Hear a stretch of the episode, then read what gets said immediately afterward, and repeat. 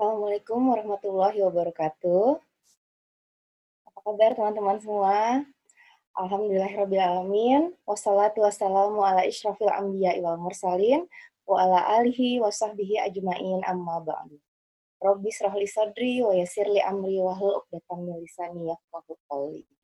Alhamdulillahirrabbilalamin. Atas izin Allah, sore ini kita bisa bertemu kembali di kajian Hanah Indonesia. Kali ini bersama saya Irna Nurul Fatimah, salah satu tim Hanah. Dan hari ini kita akan belajar bersama guru besar kita, Ustadz Hari Santosa Hasan. Sudah masuk ya Ustadz ya? Assalamualaikum Ustadz. Waalaikumsalam warahmatullahi wabarakatuh. Oh ya, Alhamdulillah sudah masuk. Bagaimana Ustadz kabarnya? Alhamdulillah khair. Bunda sehat? Alhamdulillah Ustadz sehat. Terima kasih Betul, banyak Ustadz sudah menyempatkan Ya. waktunya untuk eh, belajar, untuk menemani kita belajar sore ini di kajian Hana Indonesia Ustadz. Jadi eh, kita untuk mempersingkat waktu kita langsung aja ya Ustadz. Jadi eh, kenapa kita angkat topik ini? Karena kita merasa ya kita sebagai ibu-ibu, eh, terutama ya Ustadz, banyak banget kita menjalani uh, peran di dalam dunia ini ya Ustadz ya, sebagai ibu, sebagai pekerja juga, sebagai wira swasta dan lain-lain gitu. Dan kita tentunya selalu mengusahakan yang terbaik untuk menyeimbangkan uh, Mhm. peran-peran tersebut Ustadz. Oke. Terus uh, tapi kadang-kadang tuh kita suka jadinya terlalu fokus untuk mengejar sesuatu yang terkadang kita pun uh, sebenarnya nggak tahu apakah memang uh, sesuatu itulah yang harusnya kita kejar gitu tanpa kita sempat bertanya kepada pencipta kita sebenarnya uh, apa sih yang Allah mau dari kita gitu Ustaz. Kali ini kita pengen banget belajar dari Ustadz nih tentang bagaimana menjadi manusia yang Allah mau. Silahkan Ustadz, waktu dan tempat kami persilakan. Ya terima kasih Bunda. Eh, sebelumnya saya mohon maaf minta di apa diberikan share untuk share screen. Oh ya, sebentar Ustadz. Oke baik. A'udzubillahi minasyaitonirrajim. Bismillahirrahmanirrahim.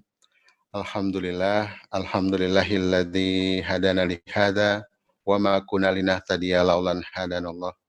Asyhadu an la ilaha illallah wahdahu la syarikalah wa asyhadu anna Muhammadan abduhu wa rasuluh. Allahumma salli wa salim ala sayyidina Muhammadin wa ala alihi wa sahbihi wa wala. Eh, ayah bunda yang baik, yang solihah, para solih dan solihah, para pemuda yang ikut ajar ini, para ibu yang, yang solihah. Uyukum jamian bitatil Islam. Assalamualaikum warahmatullahi wabarakatuh. Jadi sore ini insya Allah kita akan membahas materi yang eh, sebenarnya ini materi eh, dalam betul ya, ini materi metafisik ya atau kalau dalam Islam ini materi tauhid ya. Jadi bicara tauhid ini bicara yang betul-betul hakikat ya, hakiki, hal yang dalam gitu ya, yang insya Allah ini sebenarnya jarang dibahas orang gitu ya. Biasa biasa manusia lebih senang sesuatu yang sifatnya praktis gitu ya, apalagi di zaman ini, zaman di era hustle culture katanya, ya. Era hiruk pikuk ya, era orang ego, egosentrik Ya, tapi alhamdulillah Hana dengan timnya ini ingin membawa kita semua kepada sebuah uh, alam ya, sebuah pandangan, sebuah kosmos gitu ya, agar gimana Allah menjadi sentrik ya, Allah sentrik. Maka judulnya mal- sore ini sangat menarik. Eh, bagaimana maunya Allah gitu ya, mengikuti bagaimana maunya Allah bukan maunya saya atau kita ya atau ego. Ya karena hari ini memang yang membuat peradaban eh, bang, eh, umat manusia termasuk kerusakan alam itu karena egosentrik gitu ya karena semuanya berpusat dari ego ya ingin termasuk ketika ingin bermanfaat gitu ya yang muncul bukan Allahnya ya ingin bersosial ingin bermoral gitu ya seperti di Barat hari ini itu eh, sedang derasnya gitu ya eh, fenomena. Mungkin teman-teman tahu ya gerakan mindfulness ya gerakan meaningfulness gitu ya purposefulness dan seterusnya. Bagaimana orang bertindak sesuai dengan eh, meaning makna gitu ya. Bagaimana dengan mindful kesadaran. Ya bagaimana orang bergerak dengan purposeful driven gitu ya. Dengan sesuatu yang betul-betul bertindak. Tapi problemnya adalah masyarakat barat itu kebanyakan ya itu masyarakat sekuler ya masyarakat yang tidak membawa-bawa Tuhan dalam kehidupan sebagian mereka tidak menolak Tuhan tapi mereka memisahkan antara kehidupan dunianya dengan peran Tuhan gitu ya jadi seolah-olah Tuhan Allah Subhanahu wa taala tidak berperan justru dalam Islam ini Allah lah gitu ya, jadi sentriknya, ya, jadi pusatnya. Oleh karena itu uh, sore hari ini materinya adalah bagaimana mengikuti maunya Allah begitu ya. Uh, ini luar biasa dan uh, saya berusaha untuk apa ya memudahkan gitu ya, memudahkan agar teman-teman yang hadir di sore ini bisa uh, bisa apa ya bisa menerima dengan dengan mudah karena ini pembahasannya luar biasa ya, pembahasan yang uh, bergerak dari pembahasan metafisik gitu ya, pembahasan filosofis ya, uh, sampai kepada pembahasan kemudian uh, teknis gitu ya, yang karena nanti uh, bagaimana orang bergerak, bertindak gitu ya, itu ditentukan betul oleh cara cara pandang dia. Atau kalau seorang profesor, Profesor Nakib Alatas menyebutnya world view, ya, cara pandang tentang dunia, gitu ya, pandangan alam, ya, bagaimana orang memandang semesta, itu nanti menentukan ya dalam kehidupannya dan seterusnya. Termasuk hari ini barangkali kita hidup di masa di mana definisi-definisi itu bukan dari hazanah Islam, gitu ya. Definisi pernikahan, ya, definisi bahagia, definisi kehidupan, ya barangkali itu banyak kita dapatkan malah dari quote-quote ya yang bukan bersumber dari kitabullah. Kalaupun dari kitabullah kita sulit untuk uh, menerima sebagai sebuah apa ya satu hakikat dalam kehidupan kita. Nanti insya Allah kita akan bahas. Baik, untuk mempersingkat waktu, saya akan share screen-nya. Ya, ini uh, materinya untuk memudahkan kita dalam apa mencerna uh, apa materi, gitu ya. Jadi ini yang diajukan ke saya judulnya uh, menjadi manusia yang Allah mau, gitu ya. Jadi menjadi manusia yang bukan bukan kita sendiri yang mau, karena pada dasarnya kita milik Allah, sepakat ya. Kita ini milik Allah Subhanahu Wa Taala dan kita dihadirkan ke muka bumi ini bukan kebetulan, sepakat nggak? Ya, bukan nggak sengaja gitu ya. Ini kan cara pandang juga ya, cara pandang uh, bukan tauhidi ya, cara pandang yang uh, apa malah melawan ketuhanan ya. Kita ada uh, seperti teori Darwin, John Locke gitu ya, Emmanuel Kant gitu ya, uh, berangkat dari termasuk Aristoteles gitu ya. Ini kan yang mendasari peradaban Barat hari ini bahwa kita hadir ini nggak ada urusan dengan Tuhan gitu ya. Kita hadir ini Bahkan kalaupun percaya dengan Tuhan, Tuhan tidak berperan katanya, gitu ya, dan seterusnya. Nah, insya Allah hari ini kita akan bahas ini. Menjadi manusia yang Allah mau, gitu. Nah, ini ada 12 pertanyaan besar yang nggak bisa dijawab di masyarakat Barat, ya. Walaupun mungkin mereka secara kelihatan hebat, begitu ya. Tapi sebenarnya peradaban mereka berangkat dari satu yang rapuh nih. Ya tentang siapa, dari mana dirinya, mau ke mana dirinya, ya untuk apa, ya siapa saya, ya where am I, kenapa Allah letakkan, kenapa ada di belahan bumi yang seperti sekarang, apa nilai-nilai saya dan seterusnya ini tidak terjawab di masyarakat barat ya. Ini misterius sampai hari ini gitu ya. Bahkan termasuk ultimate reality ya, eksistensi, ya, realitas yang paling tinggi yaitu Tuhan gitu ya. Mereka nggak bisa jawab gitu ya. Tuhan itu apa sebenarnya? Siapa gitu. Nah, subhanallah, alhamdulillah gitu ya. Kita menjadi muslim hari ini dan Allah memperkenalkan dirinya kepada kita. Gitu ya. Kul huwallahu ahad. Allahus samad, lam yalid wa lam yulad dan seterusnya. Jadi Allah sendiri pun mengenalkan dirinya. Ya. Akal kita nggak sanggup tuh kalau harus uh, mengenal Tuhan gitu ya. Stephen Hawking itu pernah mencoba mengenal Tuhan dengan akalnya gitu ya. Akhirnya tersesat juga. Ya, dia mengatakan bahwa Tuhan sudah tidak lagi berperan dalam kehidupan karena semua sudah berjalan seperti uh, mesin gitu ya seperti robot dan seterusnya ini karena mencoba mengenal Tuhan ya tapi dengan menggunakan akalnya akan gagal juga. Bagaimana dengan kaum muslimin? Nah hari ini juga sama ya, nih Hamka menulis ya, uh, uh, jadi kaum muslim itu sejak runtuhnya Turki Utsmani gitu ya, kekhilafan Islam itu kemudian menjadi um, bangsa terjajah yang loss of identity ya, kehilangan identitas. Ini Hamka nulis tahun 50 nih ya, karena ada keprihatinan jadi bukan hal baru gitu ya kalau ini kita temukan masyarakat muslim juga tidak jelas ya bingung mau dibawa ke mana hidupnya. Ya, katanya banyak guru, banyak dokter, hakim, insinyur, banyak orang yang bukunya satu gudang dan diplomanya segulung besar, tapi tiba di masyarakat menjadi orang yang mati. Karena dia bukan orang masyarakat. Hidupnya hanya untuk mementingkan dirinya, diplomanya hanya untuk mencari harta, hatinya sudah seperti batu tidak punya cita-cita lain daripada kesenangan dirinya. Pribadinya tidak kuat. Dia bergerak bukan karena dorongan jiwa dan akalnya. Kepandaian yang banyak itu kerap kali menimbulkan takutnya, ya, bukan menimbulkan keberaniannya memasuki lapangan hidup. Nah, ini kenapa? Karena memang jiwanya tidak dibimbing oleh Allah. Walaupun muslim ya, ini kan Hamka menulis tahun 50 nih. Ini kalau sini cetakan ke-10 tahun 82. Tapi asal tahun 50. Ini pasca Indonesia merdeka. Jadi muslim juga kehilangan identitas ya pada saat itu. Jadi ini berlangsung sampai hari ini kita saksikan ya.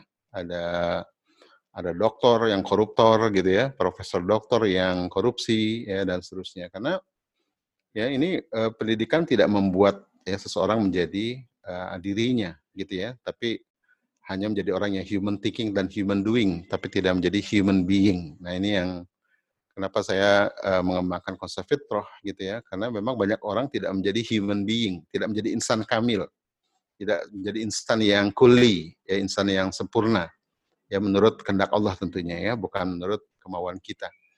Nanti hari ini insya Allah kita akan bahas itu. Nah ini jadi uh, kata Hamka kalau hidup cuma tentang cari makan, lalu kawin, bikin sarang gitu ya, ngasih makan anak, senang-senang ya. Lalu gua, apa bedanya sama monyet juga senang-senang gitu ya. Hidup bukan tentang itu. Ya, tapi hidup tentang bagaimana kita mencari makna kita, ya, mencari panggilan jiwa kita. Ya, menemukan maksud Allah menghadirkan kita di muka bumi. Sepakat, teman-teman ya? Karena kita dihadirkan di muka bumi bukan kebetulan sekali lagi ya, tapi ada grand design dari Allah Subhanahu wa taala. Karena tidak mungkin ya, Robbana ma khalaqta batila. Tidak mungkin Allah ciptakan sesuatu itu sia-sia. Apalagi manusia, ya makhluk hidup yang unik ya, yang belum pernah Allah ciptakan sebelumnya dan paling tinggi derajatnya. Itu ya, itu pasti ada maksudnya, pasti ada tugasnya. Nanti kita uh, akan terus kaji ya. Uh, saya ingin bahas apa itu hidup ya, what is life gitu ya, uh, dalam pandangan Islam. Jadi Islam melihat hidup itu sebagai journey gitu ya, maka hiduplah kalian seperti musafir Nah, gitu ya, yang berangkat dari titik tumpu kepada titik tuju. Makanya kalau uh, ada musibah atau ada apa kita diajarkan untuk mengucapkan inna lillahi wa inna ilaihi rajiun. Itu sebenarnya bukan hanya ucapan musibah ya yang kita biasa dibaca kalau ada orang meninggal, tapi itu menyadarkan kita ya ketika ada kematian, ada musibah, oke, okay, come on, kembali ke titik awal. Ya, dari Allah lah kami berasal dan kepada Allah lah kami kembali. Gitu ya. Itu kan filosofinya itu. Maka hidup ini adalah tentang bagaimana kita berangkat dari Allah dan bagaimana kita nanti berakhir menuju Allah gitu ya. Dan puncak kebahagiaan itu adalah bertemu dengan Allah pada akhirnya. Jadi semua cerita tentang ini ya kita menikah, punya anak, kita sekolah, kita hidup di dunia ya harus uh, begini dan begitu pada akhirnya apa?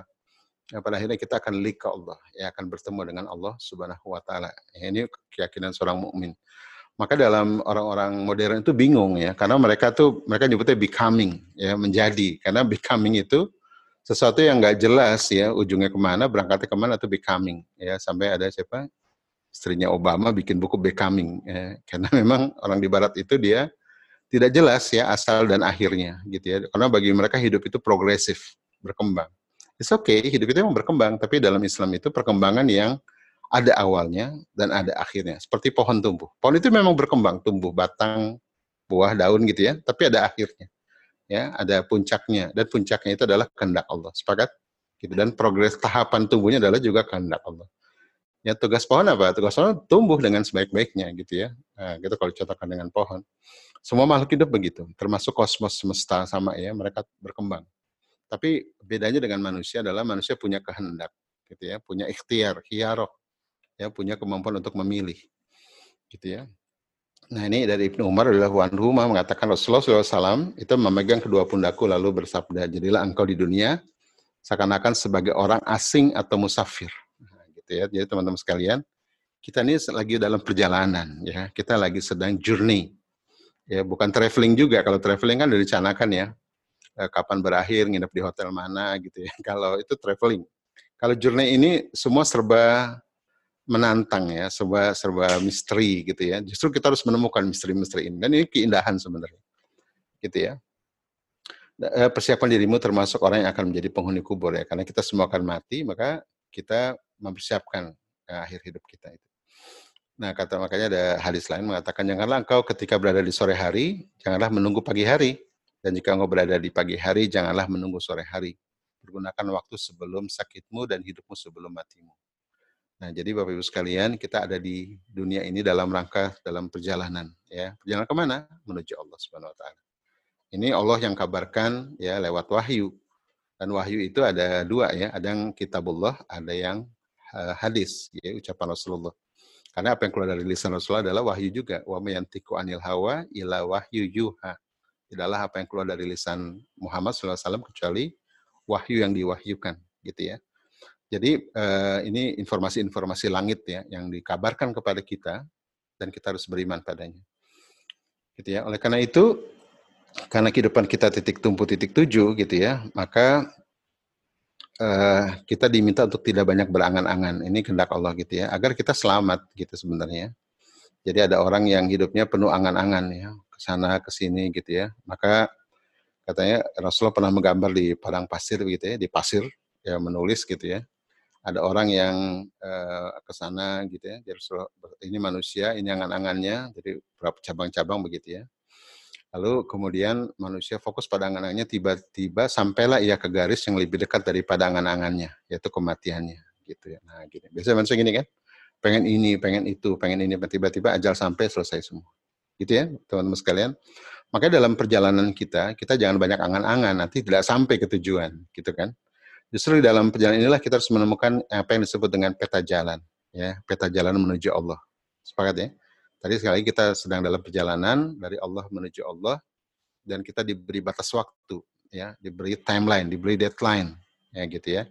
Dan kita diminta untuk tidak berangan-angan agar agar jangan sampai nanti kita sibuk berangan-angan, ya, kemudian uh, ajal datang dan kita tidak selesai, ya, um, tidak menemukan peta jalan menuju Allah. Gitu. Maka tugas kita di dunia, ya teman-teman sekalian yang saya muliakan adalah menemukan peta jalan itu. Ya, peta jalan itulah yang membuat kita bermakna di dunia. Nah, gini ya, dari titik tumpu dari Allah menuju Allah. Nah, Allah Subhanahu wa taala gitu kepada Allah gitu. Dan Allah bekalkan apa yang disebut dengan fitrah. Jadi ada yang bertanya, ya, dari mana kita tahu peta jalan kita menuju Allah? Ya, itu dari fitrah kita nanti kita akan bahasnya.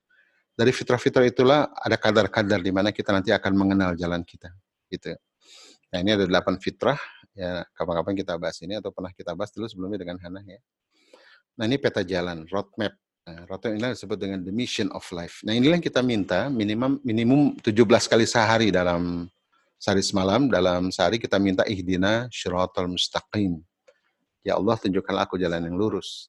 Kalau disebut syiratal mustaqim adalah uh, petunjuk gitu ya, itu sudah ada kan Quran dan Sunnah gitu ya, sudah ada guidance itu sudah ada. Yang kita minta sebenarnya apa? Roadmap ya, peta jalan. Ya, the path of life ya, peta jalan. Ini yang sering kali kalau di barat itu orang bikin bisnis plan ya, bikin life plan ya, teman uh, cuma mereka tidak memahami ya bagaimana Tuhan sebenarnya sudah mengenalkan jalan hidup. Nanti kita akan bahas. Nah, untuk itu Allah berikan apa disebut dengan kompas ya, yaitu kitabullah. Kitabullah ini bukan bukan peta jalan, kitabullah ini adalah petunjuk jalan. Sepakat ya? Dia adalah al-huda. Jadi berarti kalau kita jalan dari Allah menuju kepada Allah dan apa timelinenya adalah kehidupan kita ini, ya, uh, baseline-nya adalah kehidupan kita ini. Lalu Allah berikan kita fitrah, ya, ya, di alam roh itu kita semua pernah bersaksi kepada Allah, ya alastu birrobikum qalu bala syahidna. Ya, uh, para pakar nyebutnya alas apa itu surat Al-Araf ya, surat 7 172. Itu cerita besarnya ada di sana gitu ya. Kenapa kita dihadirkan dan seterusnya itu diawali dengan instalasi uh, fitrah ya. Jadi para pakar mengatakan uh, surat 7 ayat 172 itu adalah uh, sebuah peristiwa di alam ruh ya, di mana kita semua dihadirkan bersama-sama gitu ya. Jadi Adam dan keturunannya dihadirkan bersama. Wa id akhadha rabbuka min bani adama min min uh, apa min zuria min tuhum ya dan keturunannya min zuriatihim gitu ya. Uh, apa wa syadahum anfusihim ya agar bersaksi wa syadahum anfusihim alastu birabikum qalu bala syahid gitu.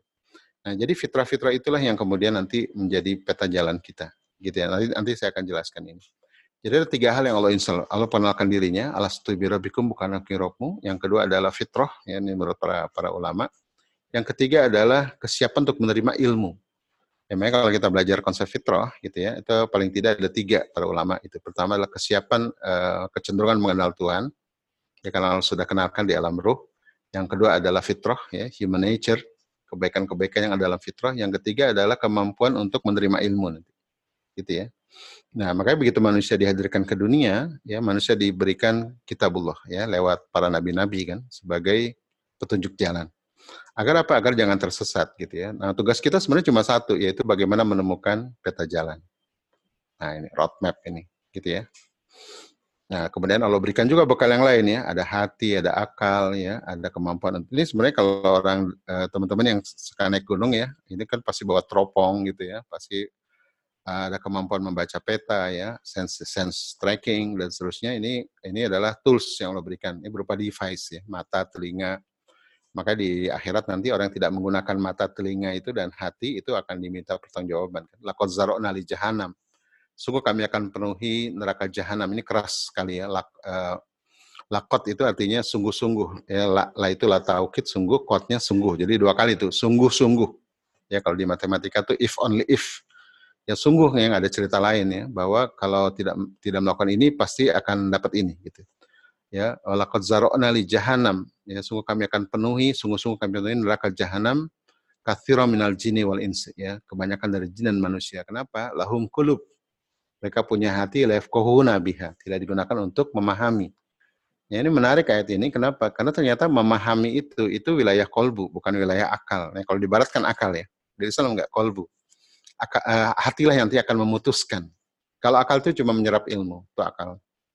Ya, membuat gagasan itu akal. Maka nanti akal butuh ilmu yang benar, ya, sehingga nanti gagasannya benar.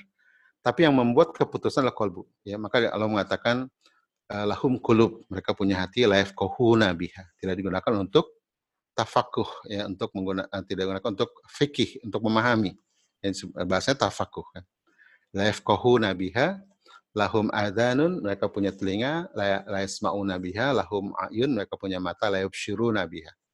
Ya, dan orang-orang yang tidak menggunakan semua device-nya itu hati, mata, telinga gitu. Mereka punya mata tapi diguna, tidak digunakan untuk melihat, mereka punya telinga digunakan tidak untuk mendengar ayat-ayat Allah begitu ya, punya hati, tidak digunakan untuk memahami, gitu ya. Terus Allah mengatakan mereka lah ulaika kal an'am, ya, orang-orang yang lebih buruk dari binatang ternak. Ini keras betul. Karena memang e, kalau nggak menggunakan ini kita celaka gitu. Ya. Jadi itu sebenarnya kebaikan e, bukan Allah nakut-nakutin. Ini maha baiknya Allah, ya maha rahmannya Allah sama kita. Sepakat ya?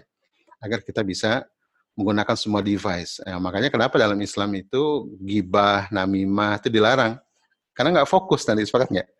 Telinga harusnya mendengar ayat-ayat Allah, kita gunakan untuk gosip, dengarin berita buruk. Lisan harus digunakan untuk uh, bicara yang baik-baik, ya kita gunakan untuk menyampaikan yang buruk dan seterusnya ya, termasuk akal, ya, termasuk mata ya. Mata harus digunakan untuk mubasyarah ya, untuk melihat ya. Perintahnya kalau mata itu dua ya. Fanziru sama fasiru ya. Jalanlah kamu di muka bumi, fasiru, fanzuru. Lihatlah kaifa akibatul mukadzibin. Jadi semua Allah itu sebenarnya kabar-kabar solik ya, kabar solik nyebutnya, kabar-kabar benar, agar kita hidup bahagia gitu. Karena defaultnya itu bahagia. Ya belum lama saya ngisi tentang happiness ya, kapan-kapan kita mungkin ngisi tentang itu ya, makna kebahagiaan.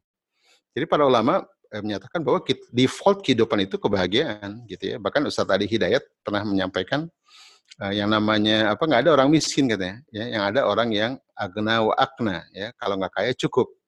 Nah, kalau miskin itu ada masalah dengan dirinya, gitu ya. Jadi Allah tidak menciptakan hidup ini susah, ya. Allah tidak menciptakan hidup ini menderita. Defaultnya happiness, kebahagiaan. Maka Allah berikan kitabullah, coba perhatikan ya. Allah kasih akal, kasih kolbu, kasih fitrah, ya. Kurang apa coba? Ya, Allah selalu membersamai kita, huwal hayyul qayyum, ya, tidak berhenti selalu intervensi dalam kehidupan kita. Sepakat nggak? Jadi kalau masih masuk neraka juga mah kelewatan gitu ya. Cuma satu kita diminta ini, ya buatlah peta jalan ya. Temukan peta jalanmu. Mintalah kepada Allah ya. Farabukum alamu biman wahada sabila. Karena Rabblah yang paling tahu siapa yang paling benar jalannya gitu ya. Idina syiratal mustaqim. Nah inilah yang disebut dengan ikhtiar nanti ya. Jadi manusia diberi kemampuan khiyaroh kemampuan menemukan peta jalannya gitu ya. Peta jalan ke mana? Ya menuju Allah tentunya. Ya makanya uh, Islam itu sangat keras ya uh, membuat apa menghalangi manusia untuk tidak obsesi tidak cinta dunia. Bukan Allah tidak ingin hambanya kaya berkuasa tenar bukan. Tapi itu nggak usah difikirin kalau itu mah katanya gitu ya. Nggak usah difikirin fokus aja ya gitu ya menemukan jalan menuju Allah nanti Allah akan berikan semua ini konsep-konsep yang hari ini di Barat mulai difahami tapi sayangnya di Barat itu menolak Tuhan ya. Seperti siapa? Gaya Kawasaki co-foundernya Apple eh, co-foundernya Apple ya mengatakan Eh, kalau kamu cari uang, ya, janganlah kamu cari uang, ya, Kalau tapi carilah makna. Kalau kamu cari uang, nanti uang hilang, makna hilang. Tapi kalau kamu cari makna, nanti makna datang, uang datang. Gitu ya. Jadi masyarakat Barat ini sebenarnya menuju spiritual ya, tapi tetap tetap ateis gitu ya, tetap menolak Tuhan gitu ya, karena memang filsafat mereka berangkat dari dari penolakan terhadap Tuhan ya, filsafat eh, Yunani kan begitu ya. Jadi eh, apa uh, orang yang dihukum karena mengambil ilmu Tuhan itu. Jadi filsafat yang sesat itu kemudian merasuki peradaban Barat itu. Jadi hari ini ketika kesadaran untuk hidup bermakna, ya mindfulness, meaningful, tapi Tuhannya dihilangkan. Nah, sementara di tubuh kaum muslimin ya, informasi sudah lengkap ya, kabar-kabar sudah jelas. Tapi kita sedang asik ya eh, meniru barat dari sisi materialisme. Sepakat nggak? Gitu kan? Ya kata Rizky itu sekarang jadi magic ya, seolah-olah uh, sebenarnya itu bungkus kapitalisme gitu. Ya. Melejitkan omset ya. Itu dikatakan dengan apa? mencari rizki. Padahal melejit, itu bahasa-bahasa kapitalisme gitu ya. Nanti kita akan bahas ini. Jadi eh, apa ya eh, masalah bahasa juga nanti penting ya karena memang bahasa ini menentukan aksi ya, menentukan termi, eh, terminologi dan menentukan bagaimana orang hidup ya eh, dalam istilah yang benar. Gitu ya. Nah ini istilah mission of life juga sebenarnya nggak ada dalam bahasa Islam ya. Ini istilah Barat ya. Cuma Barat tuh mission of life-nya biasanya untuk duniawi ya, bikin misi visi ya itu duniawi. Nanti kita akan bahas. Oke, okay, teman sekalian. Ke, uh, ke mana arahnya ke sini? True happiness ini tadi ya. Inilah kebahagiaan hakiki. Jadi maka di dalam Islam tuh nggak dikenal namanya pursuit ya pursuit of happiness tuh nggak ada ya. Tapi yang ada adalah attainment ya attainment of happiness. Bagaimana mencapai kebahagiaan, bukan bagaimana mengejar kebahagiaan. Karena pada galibnya kita banyak temukan orang-orang yang mengejar kebahagiaan tapi kehilangan kebahagiaan ketika mengejar kebahagiaan. Sepakat nggak? Karena salah pandang tentang konsep kebahagiaan itu masalah definisi, masalah bahasa. Ya, maka hari ini kita akan luruskan itu pelan-pelan ya dengan waktu yang yang tersedia.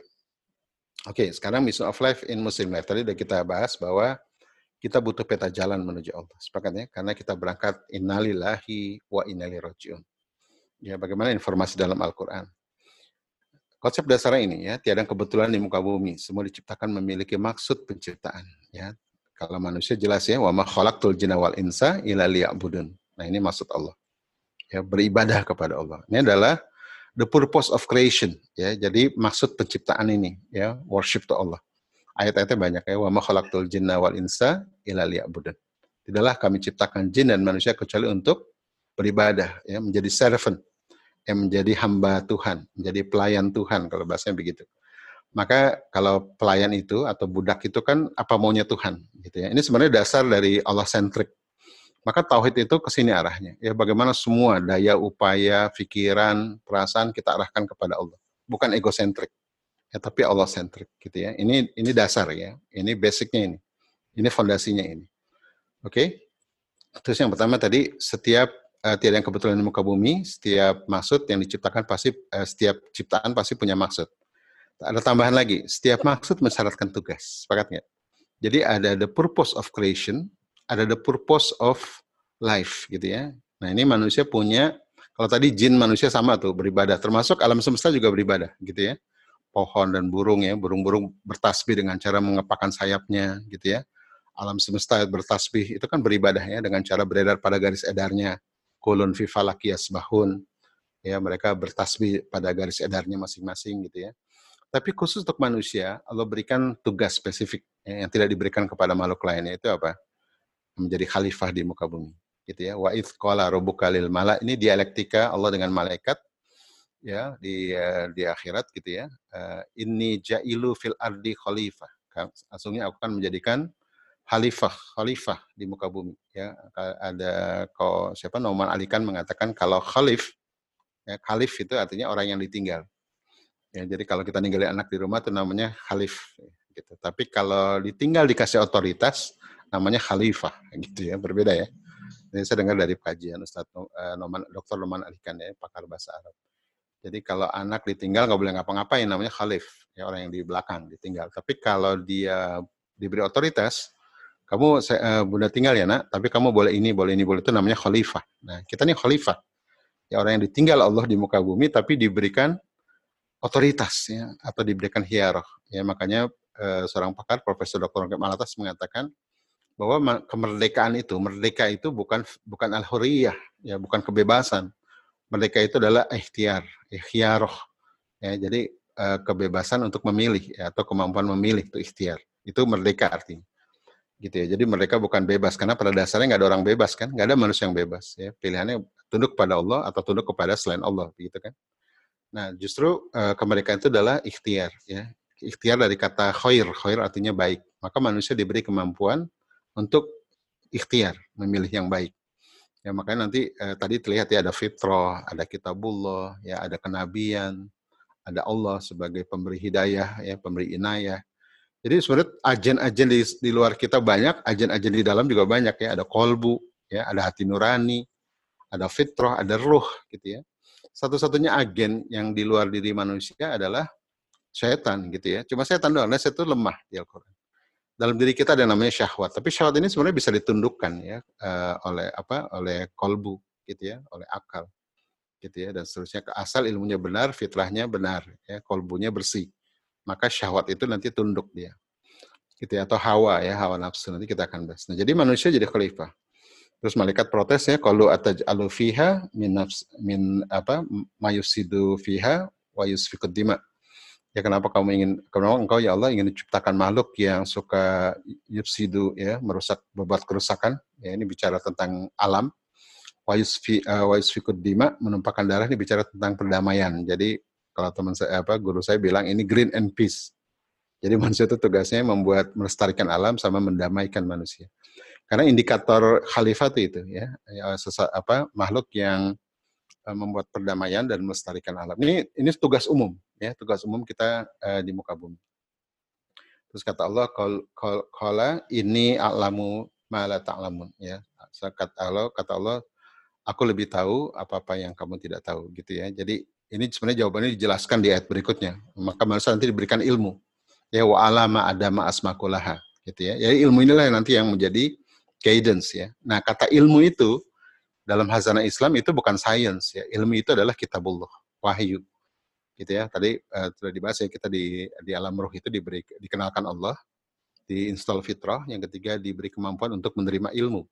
Nah, atau kitabullah. Nah, ilmu yang dimaksud dalam Islam itu adalah wahyu ya atau eh, ayat-ayat kauniyah dan kauliyah gitu ya. Kita akan bahas juga.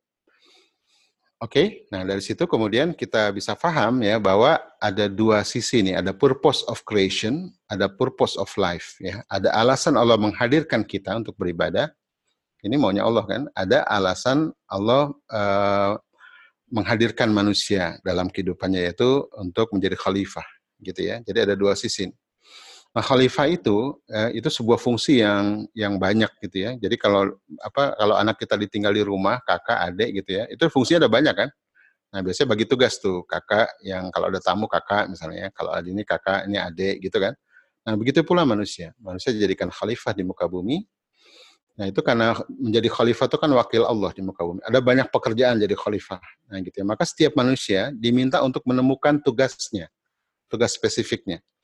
Ya, saya ambil contoh kalau di rumah tadi ya, kita ninggalin anak di rumah, ya nak, eh, kamu bunda tinggal di rumah, tugas kamu mewakili bunda di rumah, ya gitu ya. Nah, mewakili bunda itu itu kata yang apa? Yang bersayap kan ya. Ada banyak hal yang dilakukan gitu. Maka nanti berbagi tugas kakak sama adik itu di rumah kalau sudah bisa diberikan tugas begitu ya, nah, termasuk manusia. Kalau saya ambil contoh lagi misalnya eh, di perusahaan, ada pemilik perusahaan itu ketika menghadirkan orang-orang di perusahaannya pasti punya maksud, sepakat nggak? Ya, maksudnya apa? Ya menghadirkan karyawan gitu ya, jadi jadi hambanya gitu ya. Jadi maksud pemilik perusahaan menghadirkan orang-orang di perusahaannya itu adalah sebagai karyawan, sebagai hambanya kalau Allah begitu. Dan setiap karyawan itu itu punya tugas umum. Apa tugas umumnya? Menggantikan pemilik perusahaan untuk menangani tugas-tugas di perusahaan. Sepakat nggak? Ya fungsi-fungsi manajemen itu di apa? Eh, jadi orang itu dihadirkan para pekerja itu atau karyawan dihadirkan sebagai karyawan, tapi untuk mewakili pemilik perusahaan ya untuk eh, menjalani fungsi-fungsi manajemen dalam perusahaan. Sepakat nggak? Nah, itu khalifah namanya. Gitu kan? Menggantikan owner gitu ya di perusahaan. Tapi setiap uh, profesional atau setiap pekerja di perusahaan itu pasti punya tugas, sepakat nggak? Nah, tugas itulah ya disebut dengan job desk gitu ya, atau dalam hidup kita disebut dengan the mission of life. Ya, apa yang mau kita jalani ya apa yang mau kita kerjakan di bumi ini ya, ya itu sebut dengan alasan kehadiran kita jadi ada alasan Allah menghadirkan kita ya, ya Allah eh, alasan Allah menciptakan kita ada alasan Allah menghadirkan kita ada alasan kehadiran kita. Nah, alasan Allah menciptakan kita adalah the purpose of life, beribadah kepadanya. Alasan Allah menghadirkan kita ke dunia, ya, menghidupkan kita adalah untuk menjadi khalifah di muka bumi. Tapi setiap kita itu memiliki apa yang disebut dengan alasan kehadiran. Makanya kita minta setiap kita, idina syiratal mustaqim. Ya Allah tunjukilah kami jalan yang lurus. Dalam Islam itu eh, apa ya peran fungsi-fungsi spesifik itu macam-macam istilahnya. Kita gitu. ini maunya Allah nih. Justru dengan itulah kita bermakna, sepakat ya. Dengan itulah kita mencapai Allah nanti. Itulah peta jalan kita menuju Allah. Gitu ya, yaitu apa? Menemukan tugas, menemukan roadmap, menemukan mission of life, menemukan tugas langit spesifik yang kita harus jalani sampai mati. Nah, orang-orang yang tidak punya ini, ya, orang-orang yang galau, ya, orang-orang yang tidak jelas. Saya banyak menangani pasangan-pasangan dalam pernikahan ya, mungkin dua ratusan begitu dan salah satu uh, goyangnya pernikahan adalah karena tidak ada kejelasan ya. Terutama ayah nih mau dibawa ke mana keluarganya? Ayah nih mau ngapain gitu ya? Dan ini biasa galaunya nih antara umur 30 sampai 40 nih.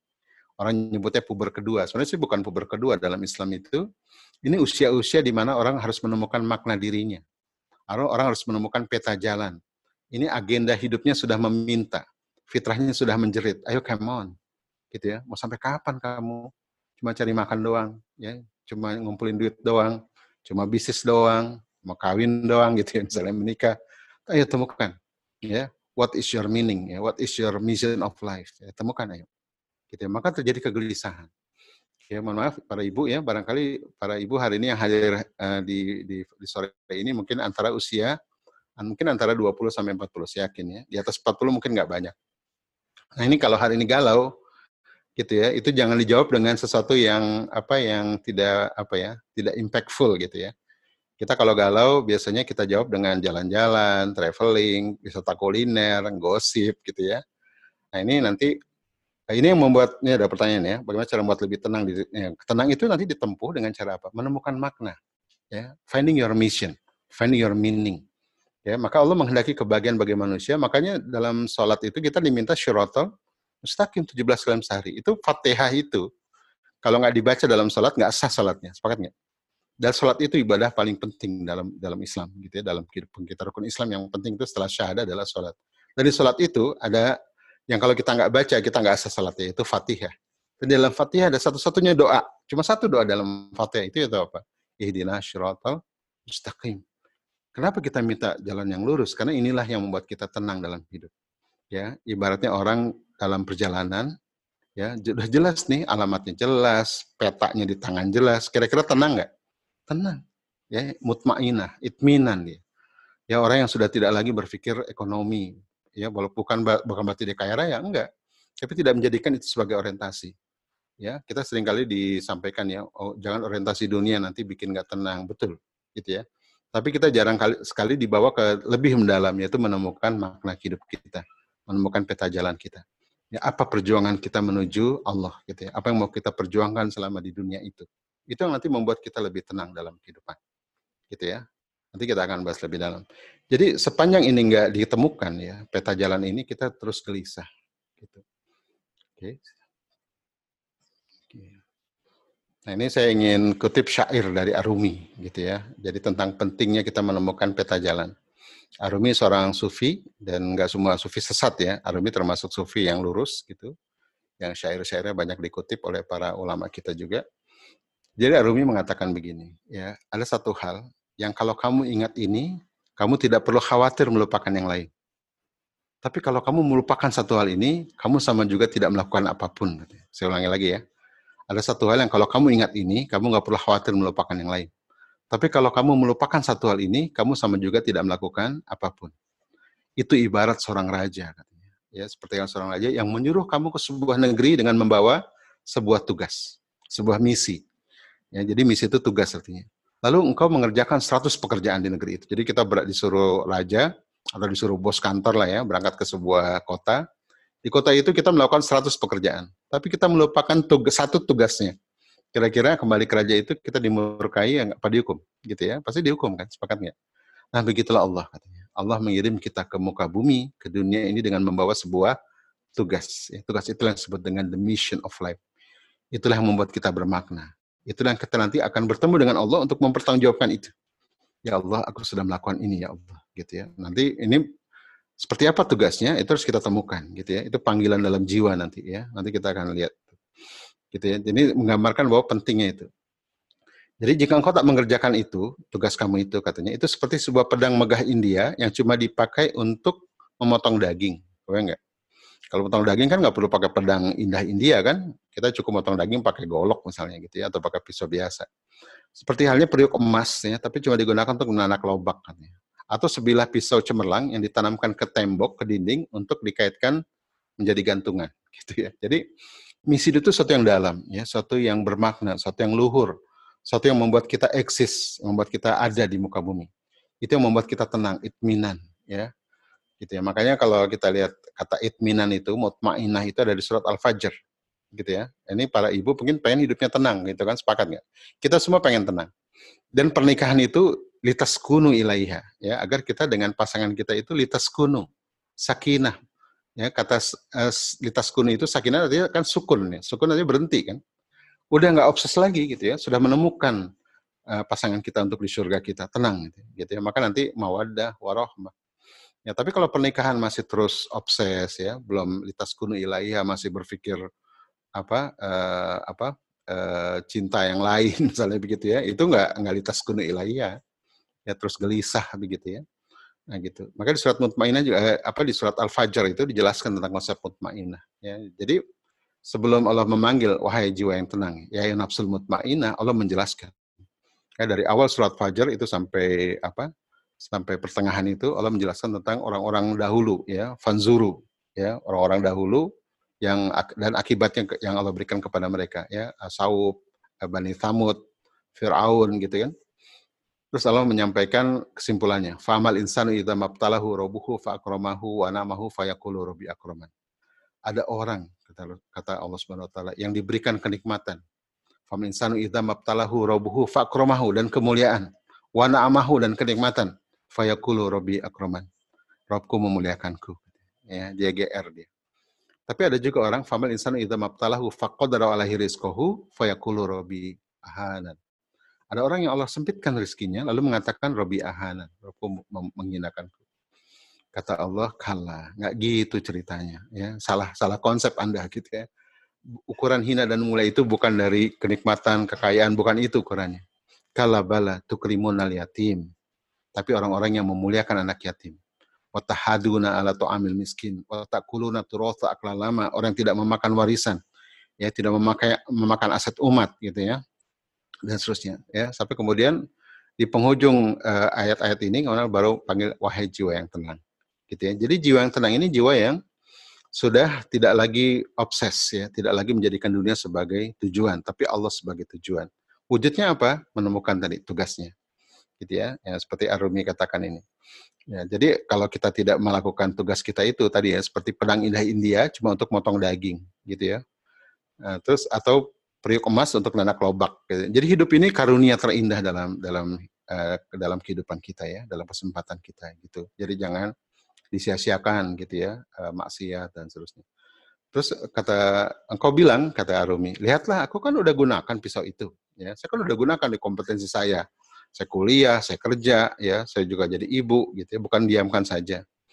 Tidakkah itu terdengar menggelikan katanya? Kan engkau kan bisa membelikan paku besi katanya untuk menggantung apa? Menggantung panci gitu ya, atau menggantung sendok sayur. Tapi aku, eh, kau bilang aku ingin mencurahkan energiku untuk hal yang hebat, belajar hukum, filosofi, astronomi, kedokteran dan segalanya ini kuliah maksudnya. Tapi coba pikirkan, mengapa engkau melakukan itu semua? Itu semua hanyalah cabang-cabang dari dirimu sesungguhnya. Sepakat nggak? Nah, kita banyak melakukan cabang-cabang, bukan inti dari kehidupan kita, bukan akarnya. Ingatlah tentang sumber keberadaanmu, kehadiran Tuhanmu, serahkan hidupmu kepada Dia yang telah memiliki setiap hirup, nafas, dan waktumu. Nah, gitu ya. Jangan-jangan kita selama ini kuliah, menikah ya tidak digunakan untuk Allah ya, tentang sumber keberadaanmu, ya, tentang hakikat keberadaan kita kita nggak pernah gunakan untuk itu, ya. Bila tidak, kata engkau seperti si pemilik belati dan indah yang memakukannya ke dinding dapur untuk menggantung sendok sayurnya. Gitu kan saya oh, kasihan masa belati cuma di, di pantai ke dinding cukup paku katanya. Engkau akan menyanyikan ketajaman amat berharga, mengabaikan kehormatanmu dan misi hidupmu. Ya, gitu. Ini ucapan ulama ya, ucapan ahli sufi. Jadi ini dalam betul. Jadi menggambarkan bahwa kita hadir di muka bumi ini bukan main-main. Sepakatnya, bukan Al-Quran bilang gitu kan, bukan senda gurau. Ya, tapi satu yang dalam, ya, satu yang indah, satu yang membahagiakan, satu yang bermakna. Ini Allah menghendaki kebaikan buat kita. Jadi jangan dikira ini beban, bukan. Ya ini adalah kebaikan-kebaikan. Ya, ketika kita nganggap beban, kita nggak paham maksud Allah, gitu ya. Sama kayak so, uh, orang tua nyuruh anak ya uh, untuk misalnya uh, belajar sesuatu yang baik ya. Tapi anak ini nggak paham hakikatnya, dia merasa beban, gitu kan. Ya, gitu. Maka kita harus banyak belajar, ya banyak merenung hakikat-hakikat dalam kehidupan agar tidak merasa sebagai beban. Nah ini ada dari Mark Twain ya, uh, dia bikin quote begini ada dua hari paling penting dalam hidup saya katanya, dalam hidup Anda. Yaitu hari ketika Anda dilahirkan dan hari ketika Anda menemukan mengapa Anda dilahirkan gitu ya. Ini kalau dalam pernikahan kita bisa edit kata-katanya nih. Ada dua hari paling penting dalam pernikahan. Hari ketika kita dipertemukan dengannya, dengan pasangan kita. Dan hari kedua adalah hari ketika kita menemukan mengapa kita dipertemukan dengannya. Nah, ini menemukan misi bersama. Ya, apa misi keluarga yang membuat kita jatuh cinta ya sampai akhir yang membuat kita uh, apa bergandengan tangan ya untuk berjumpa dengan Allah secara bersama. Sepakat ya? Maka misi hidup ini penting, meaning ya. Ini penting dalam uh, aspek personal maupun dalam keluarga gitu ya untuk ditemukan. Karena inilah kebermaknaan kita. Inilah kunci ketenangan jiwa.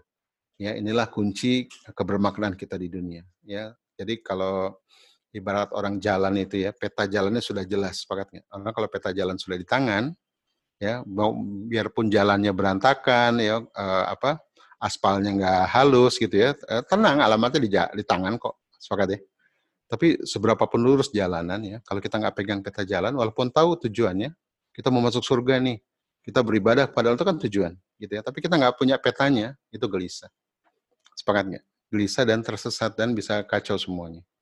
Ya maka ayah bunda mari kita temukan makna hidup kita ya sebagaimana Allah menghendaki hidup kita. Nah, ini jadi maunya Allah begini gitu ya. Jadi kita fahami bahwa Allah tadi ada purpose of creation ya, maksud penciptaan, ada purpose of life menjadi khalifah dan ada mission of life, tugas spesifik kita. Dari mana kita tahu tugas spesifik kita? Nanti kita akan bahas. Itu ada dalam fitrah-fitrah kita. Ya, dalam panggilan panggilan kita. Nah, saya ingin menjelaskan di slide ini ya tentang uh, misi hidup itu bukan misi-misian ya, bukan sekedar ditulis misi visi di tembok gitu ya, bukan. Tapi satu yang dalam ya, satu yang bermakna, satu yang kita tidak mau tinggalkan sampai kapan pun, satu yang bisa menggantikan semua kenikmatan-kenikmatan yang kita orang-orang anggap itu kenikmatan eh, dunia begitu ya. Kita bisa gantikan itu semua dengan dengan misi hidup. Ini saya cerita tentang Rasulullah SAW. Saya dapat cerita ini dari seorang profesor, ya dia profesor filsafat. Saya ketemu di Bali dia tokoh pemikiran Islam yang banyak jadi rujukan gitu ya. E, ketika di Bali kita di apa coffee shop gitu ya, dia cerita tentang beliau cerita tentang Isra Mi'raj gitu ya. Dalam hati saya ya kita udah tahu semua Isra Mi'raj, sepakat nggak? Ini maksudnya profesor apa nih cerita ini? Ternyata ada makna dalam di balik cerita itu. Ya kita semua Bapak Ibu sekalian tahu ya Isra Mi'raj, saya ceritakan kembali. E, Rasulullah diisrokan ke Aqsa gitu ya, diberangkatkan ke Aqsa kemudian dimirajkan ke Sidratul Muntaha, diangkat ke langit gitu ya. Sidratul Muntaha sebuah tempat tertinggi yang belum pernah dicapai manusia mana pun, ya. Kebayang nggak keindahannya kayak apa? Dan itu satu level di bawah ars, gitu ya. Sebuah tempat yang mulia. Kebayang nggak eh, kita aja kalau pergi ke puncak ya, di puncak yang tinggi atau di gunung yang sunyi gitu ya dengan pemandangan indah terus rasa nikmatnya kayak apa. Ini di sebuah tempat yang mulia di bawah Sidratul eh, di bawah ars lalu bertemu dengan zat yang maha indah, Allah Subhanahu wa taala. Kayak apa indahnya? Gitu ya, luar biasa.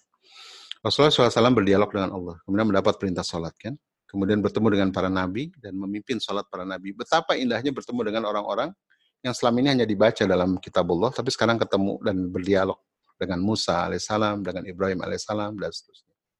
Gitu ya, Bapak Ibu sekalian. Kemudian Rasulullah diperlihatkan surga dengan segala keindahannya. Dan dijanjikan akan masuk ke dalamnya. Kemudian Rasul diperlihatkan neraka dengan segala kengeriannya, kemudian dijanjikan tidak akan masuk ke dalamnya. Kemudian Rasul turun lagi ke bumi dan ceritanya selesai. Everybody knows. Kita semua tahu, sepakat ya? Tapi ada satu pertanyaan yang diajukan profesor ini ya eh, ketika mahir ceritanya, dia bilang begini. Teman-teman katanya, uh, para pembelajar, kalau Anda menjadi Muhammad SAW, Anda turun nggak ke muka bumi? Kalau kita jadi Muhammad ya, diangkat ke langit, ketemu Allah Zat Maha Indah, kemudian dialog dengan para nabi, dikasih lihat surga dengan segala keindahannya, kemudian dikasih lihat neraka, kira-kira kita mau turun lagi nggak ke bumi? Gitu ya. Nah, teman-teman coba tunjuk tangan deh yang mau turun ke bumi gitu ya. Tinggal di Bintaro, tinggal di mana gitu ya, uh, pandemik lagi, tiba-tiba diangkat ke langit, dikasih semua kenikmatan, kira-kira mau turun lagi nggak ke bumi? Nah, silakan ditulis diketik tuh yang bagi yang mau turun ke bumi gitu ya gitu ya. Nah ini uh, coba saya lihat. Oke, okay, mau turun lagi ke bumi. Gitu ya, boleh diketik tuh kalau bagi yang mau turun lagi ke bumi. Saya yakin jawabannya enggak ya. Dan apa? Seorang uh, sastrawan ya penyair besar dari Pakistan Muhammad Iqbal mengatakan demi Allah gitu ya. Kalau aku jadi Muhammad, aku tidak akan turun ke bumi. Gitu ya. Nah, kira-kira teman-teman tahu nggak kenapa Muhammad SAW ingin lagi ingin turun ke bumi? Ada yang tahu?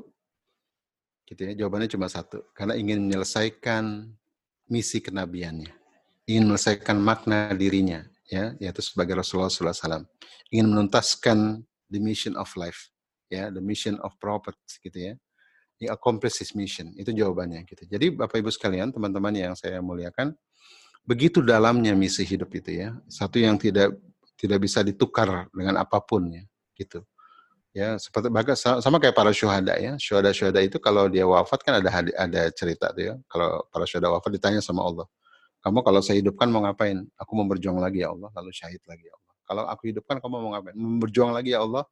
Aku syahid lagi ya Allah. Bukan masalah syahidnya tapi masalah apa? Kenikmatan dalam berjuang. Kata nikmat itu ya dalam menjalani misi. Makanya Bapak Ibu, kata syirotol mustaqim itu dilanjutkan dengan kata nikmat kan. Ihdina syirotol mustaqim syiratal ladzina an'amta alaihim. Jalan orang-orang yang engkau beri nikmat ya Allah. Nah, itu dijelaskan di surat An-Nisa, eh, surat 4 ayat 69. Orang-orang yang diberi nikmat itu siapa? Yang pertama adalah nabiin, yang kedua adalah sodikin, yang ketiga syuhada, yang keempat adalah solihin. Nah, ini empat golongan orang yang Allah katakan orang-orang yang diberi nikmat. Ya, dan kitalah orang-orang yang meminta jalan yang lurus, yaitu jalan mereka, begitu ya. Jadi kenikmatannya ukurannya bukan uh, dunia, tapi kenikmatan dalam menjalani panggilan, dalam menjalani kebermaknaan diri, ya, dalam menjalani sesuatu yang dalam, yang membuat kita berarti dalam hidup kita. Nah gitu ya. Jadi manusia ini bukan makhluk apa ya, bukan makhluk ekonomi sebenarnya seperti di Barat bilang. Manusia ini makhluk ukhrawi gitu ya, makhluk spiritual yang kebahagiaan itu bisa dijemput hanya dengan ketenangan jiwa itu bisa dijemput dengan cara menemukan jalan yang menuju Tuhannya. Gitu ya. Itu kehendak Allah. Jadi ini rahasia hidup ya. Uh, maka misi hidup itu ini definisi yang saya dapatkan dari hasil racikan pendapat para pakar ya. Saya, saya satukan ini.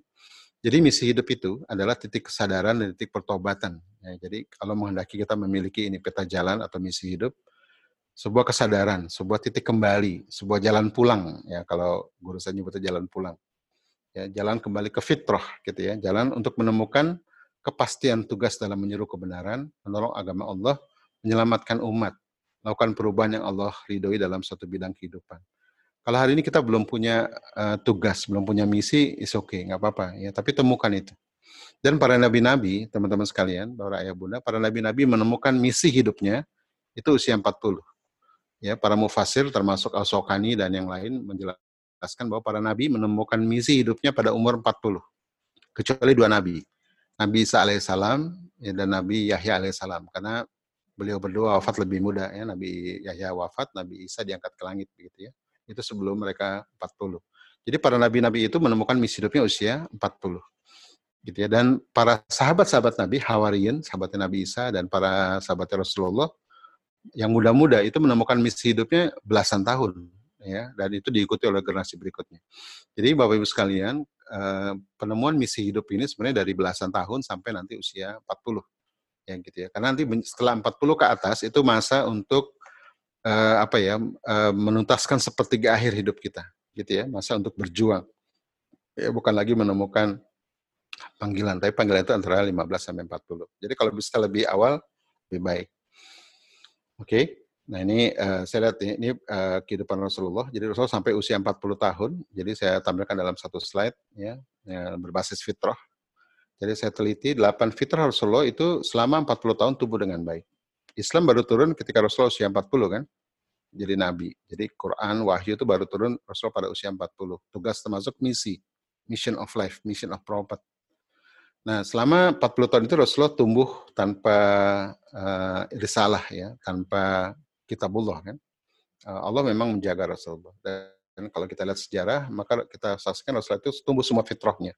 Imannya tumbuh ya, orang yang hanif, kemudian bakatnya tumbuh jadi pedagang yang baik, yang berbakat. Jadi bakatnya tumbuh. Kemudian uh, pembelajar yang hebat, ya, kemudian seksualitas ya uh, dan generatif jadi ayah dan jadi kita nggak pernah dengar ya sebelum jadi nabi ada KDRT, Rasulullah jadi suami yang buruk nggak ya karena Rasulullah tumbuh seksualitasnya dengan baik ya. Jadi di family life tumbuh di apa di social life Rasul dikenal sebagai alamin ya. Dia bukan nabi yang ngumpet di kamar lalu kemudian tidak bersosial tapi dia social life-nya bagus secara bahasa, secara tutur luar biasa ya, eh, dan nggak mungkin bisa menerima Al-Quran kalau apresiasi sastranya tidak bagus. Jadi secara language, Rasul juga eh, orang yang sangat apresiatif sama bahasa. Secara fisik nggak usah ditanya ya, beliau orang yang sangat sehat betul, ya bisa mengalahkan sepuluh orang. Jadi eh, semua fitrah Rasul tumbuh sampai ketika usia 40 Allah berikan mission of life. Uh, tapi teman-teman sekalian, ayah bunda, kita baca kalau baca sirah Rasul gelisah antara 37 sampai 40. Ini masa-masa gelisah. Ya bolak-balik ke Gua Hira gitu kan. Ini apa yang gelisah? Tapi gelisahnya bukan gelisah harta ya, gelisahnya gelisah apa yang mau ditolong dari umat, ya. apa yang mau dibuat, apa yang mau membuat perubahan bagi umat. Maka tadi misi hidup adalah titik kesadaran dan titik pertobatan untuk menyeru kebenaran, untuk menolong agama Allah, untuk menyelamatkan umat. Ya, ini nggak harus dalam bidang keagamaan, dakwah di panggung ya. Bisa juga ada melestarikan alam, menolong anak yatim, menebarkan makanan hal dan toyib, gitu ya, memberdayakan duafa, menyelamatkan pemuda, memakmurkan masjid, ya, menghidupkan apa uh, permaculture misalnya, uh, atau memberdayakan desa, apa pun, ya. Jadi fungsi-fungsi seorang khalifah di muka bumi itu apa yang mau kita ambil? Ya kalau Ustadz saya bilang versi khalifah apa yang mau kita jalankan? Gitu ya. Itu maunya Allah begitu. Gitu ya. Nah, kemudian uh, kita tuntaskan itu. Nah, maka kita lihat Rasulullah begitu mendapatkan misi kenabian usia 40, sisa hidupnya kemudian pacuan amal menuju surganya. Nah, ini kita harapkan ini ya, kehidupan kita sepertiga akhir hidup kita adalah pacuan amal menuju surga. Ya, bukan pensiun pulang kampung ngurus kontrakan 12 pintu bukan. Ya, tapi uh, bagaimana akhir hidup kita tuh pacuan amal menuju surga. Maka masa-masa kritis hidup itu sebenarnya antara usia 15 sampai 40. Jadi kalau hari ini teman-teman antara usia 15 sampai 40 mulai galau, gelisah gitu ya. Itu Allah lagi bicara pada kita ya. Ayo come on. Fitrah kita lagi menjerit meminta haknya. Jadi kalau nggak tenang itu ya kenapa? Tidak punya peta gitu ya. Kita nggak tahu ya dengan dengan apa kita menuju Allah. Itu kegelisahan. Walaupun kita nggak sadar ya, eh, karena memang fitrah itu di alam tak sadar ya. Tapi memang itu menjerit ya. Kita kita mencari makna. Harta yang kita kejar-kejar dari muda ternyata begitu tercapai hampa. Sepakat nggak? Begitu nggak tercapai hampa juga ya. Maka intinya bukan tercapai atau tidak tercapainya harta atau kesenangan tapi tercapainya adalah ke, ke apa kepuasan batin ya ketenangan jiwa. Ketika menemukan makna ya menemukan peran ya maka dia bilang eh, takdir peran peradaban gitu ya atau apa yang mau kita perjuangkan selama kita hidup. Ini bukan bukan hal yang mudah memang tapi kita harus berupaya menemukannya. Karena ini adalah ketenangan hidupnya dan saya merasakan umur saya sekarang 50 satu ya dan saya ada masa-masa saya gelisah juga. Gitu ya padahal saya dulu aktivis dakwah ya ketua masjid ketua zakat ketua buruh ya semua saya jalanin saya bikin sekolah gitu ya saya men, eh, saya mencari makna sebenarnya. Gitu ya apa sih makna saya? Dan uh, walaupun apa yang kita lakukan bermanfaat tapi kalau bukan panggilan hidup kita bukan makna hidup kita gelisah juga. Jadi manfaat aja nggak cukup ya harus menemukan sabila. Ya jalan apa yang betul-betul itu memang jalan kita gitu ya untuk menuju Allah. Ini perlu waktu. Saya menemukan usia, saya mulai yakin gitu ya, dan firm itu usia 38. Kebayang ya. Makanya kita berharap ya, teman-teman yang masih sekarang usia 20, 30, jangan ketuaan ya, gitu. Karena memang makin tua makin ribet nanti. Ya, makin uh, apa makin terpuruk nanti. Saya mendampingi banyak pernikahan ya. Yang paling tua itu saya dampingi usia 37 tahun pernikahan. Kebayang nggak? Itu masih cekcok sampai hari ini. Ya begitu saya interview, saya gali, mereka berdua ini saya tanya mau ke mana? Bapak Ibu kalau udah tua gitu ya, udah pensiun masih ribut gitu ya. Oh kami ingin husul khotimah kata kata suaminya. Ibu, ya Ustaz, saya pengen husul khotimah. Lo kok pengen husul khotimah tapi ribut setiap hari. Ya, ternyata usut punya usut, Mereka nggak punya peta jalan, ya mereka nggak punya kebermaknaan. Ya, untuk apa mereka menikah sebenarnya? Gitu ya, uh, menikah memang beribadah gitu ya. Semua sepakat menikah itu untuk beribadah. Tapi apa yang mau diperjuangkan bersama sampai akhir, gitu kan?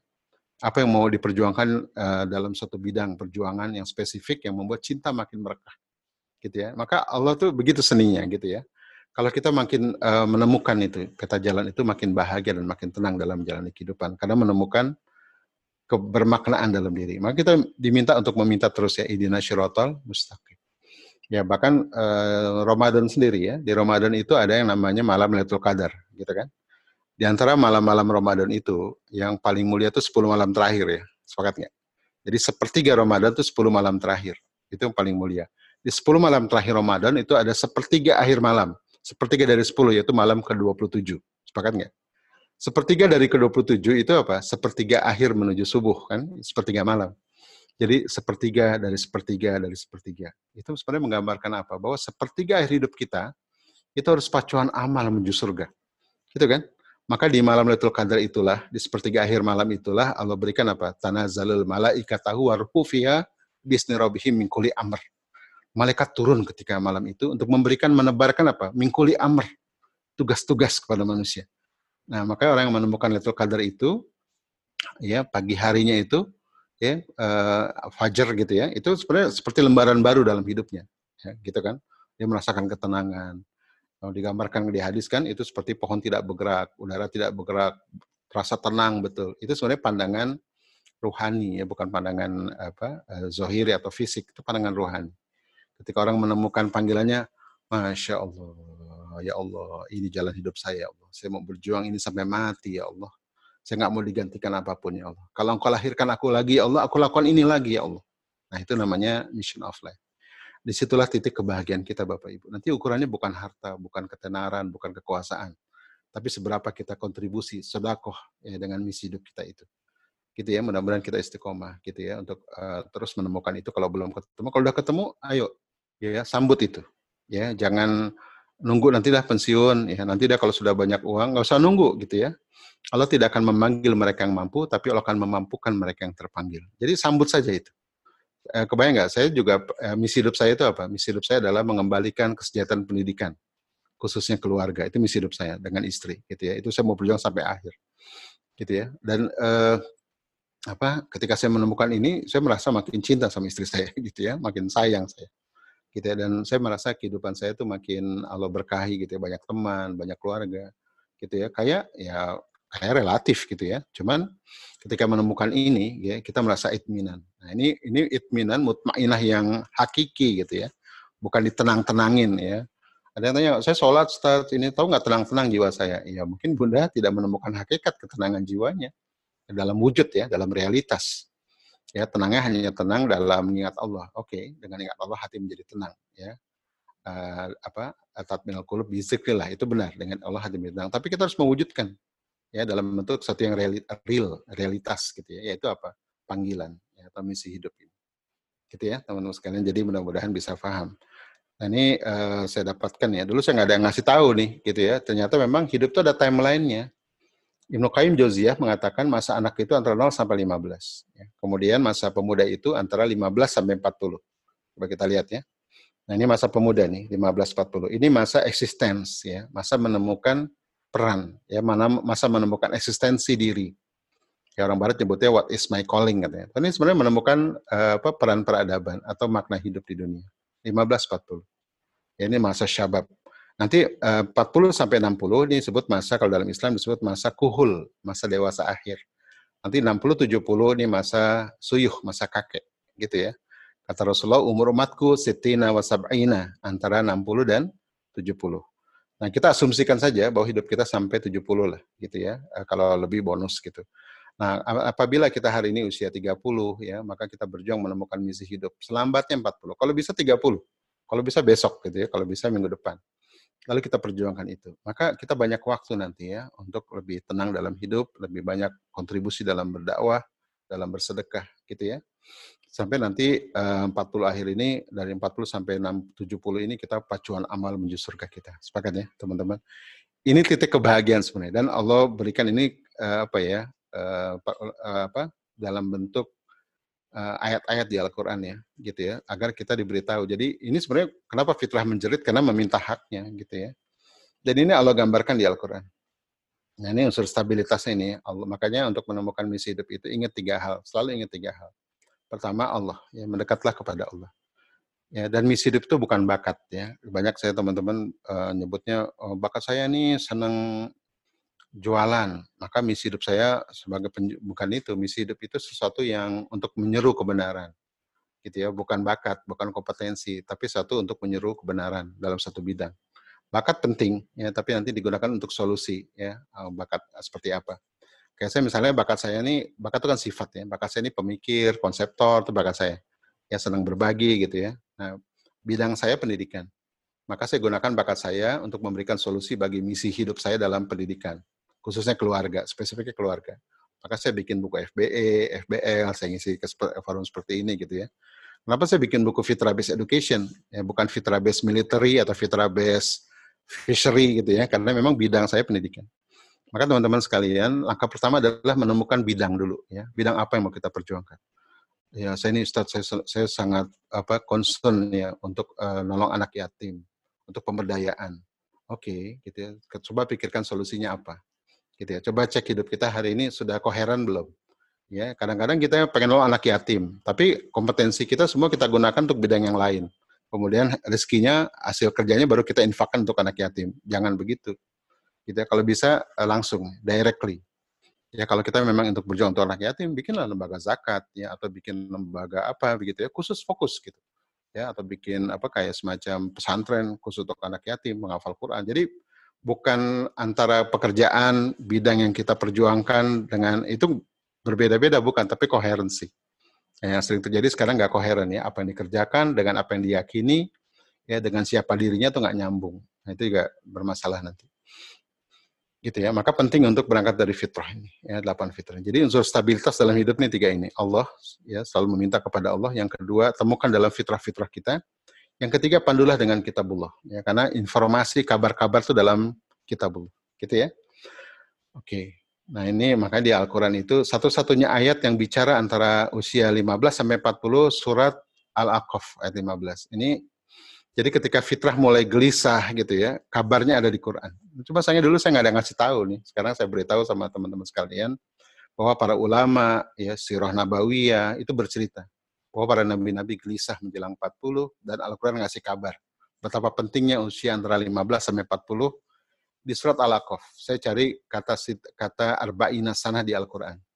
Ya, arba'ina sana itu ada tentang Bani Israel ya, yang apa diusir apa yang melayang-layang di padang pasir selama 40 tahun, kemudian seterusnya. Tapi kata arba'ina sana 40 terkait dengan usia manusia itu ada di surat Al-Aqaf. Cuma satu-satunya ayat ini. Saya nggak temukan lagi di ayat yang lain.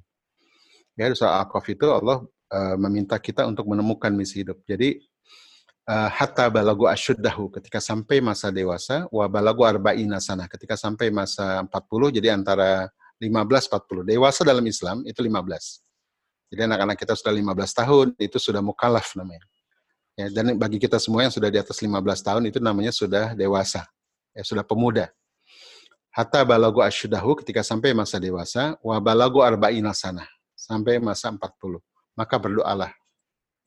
Jadi ada range usia, ada timeline antara 15-40, kurang lebih 25 tahun ya. Ini masa cukup panjang sebenarnya.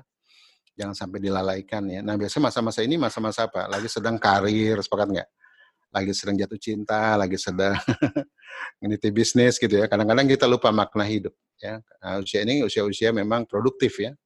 Nah, makanya penting dalam Islam itu sholat gitu ya, biar kita diingatkan terus. Ada puasa, ada Ramadan, ada haji, ada umroh, biar diingatkan ya what is your existence apa makna keberadaanmu ya bukan sekedar hadir bekerja cari makan kawin senang-senang ya uh, apa traveling wisata kuliner bukan itu tapi finding your mission wisata wisata penting ya wisata kuliner oke okay lah gitu ya traveling oke okay. tapi esensi hidupnya mesti uh, fokus gitu ya untuk menemukan peta jalan ibaratnya orang sedang dalam perjalanan tadi ya sedang journey jangan kebanyakan mampir beli cendol gitu ya jangan kebanyakan mampir nongkrong nonton hiburan ya, tapi fokus untuk menemukan peta jalan. Ini peta jalannya belum clear nih.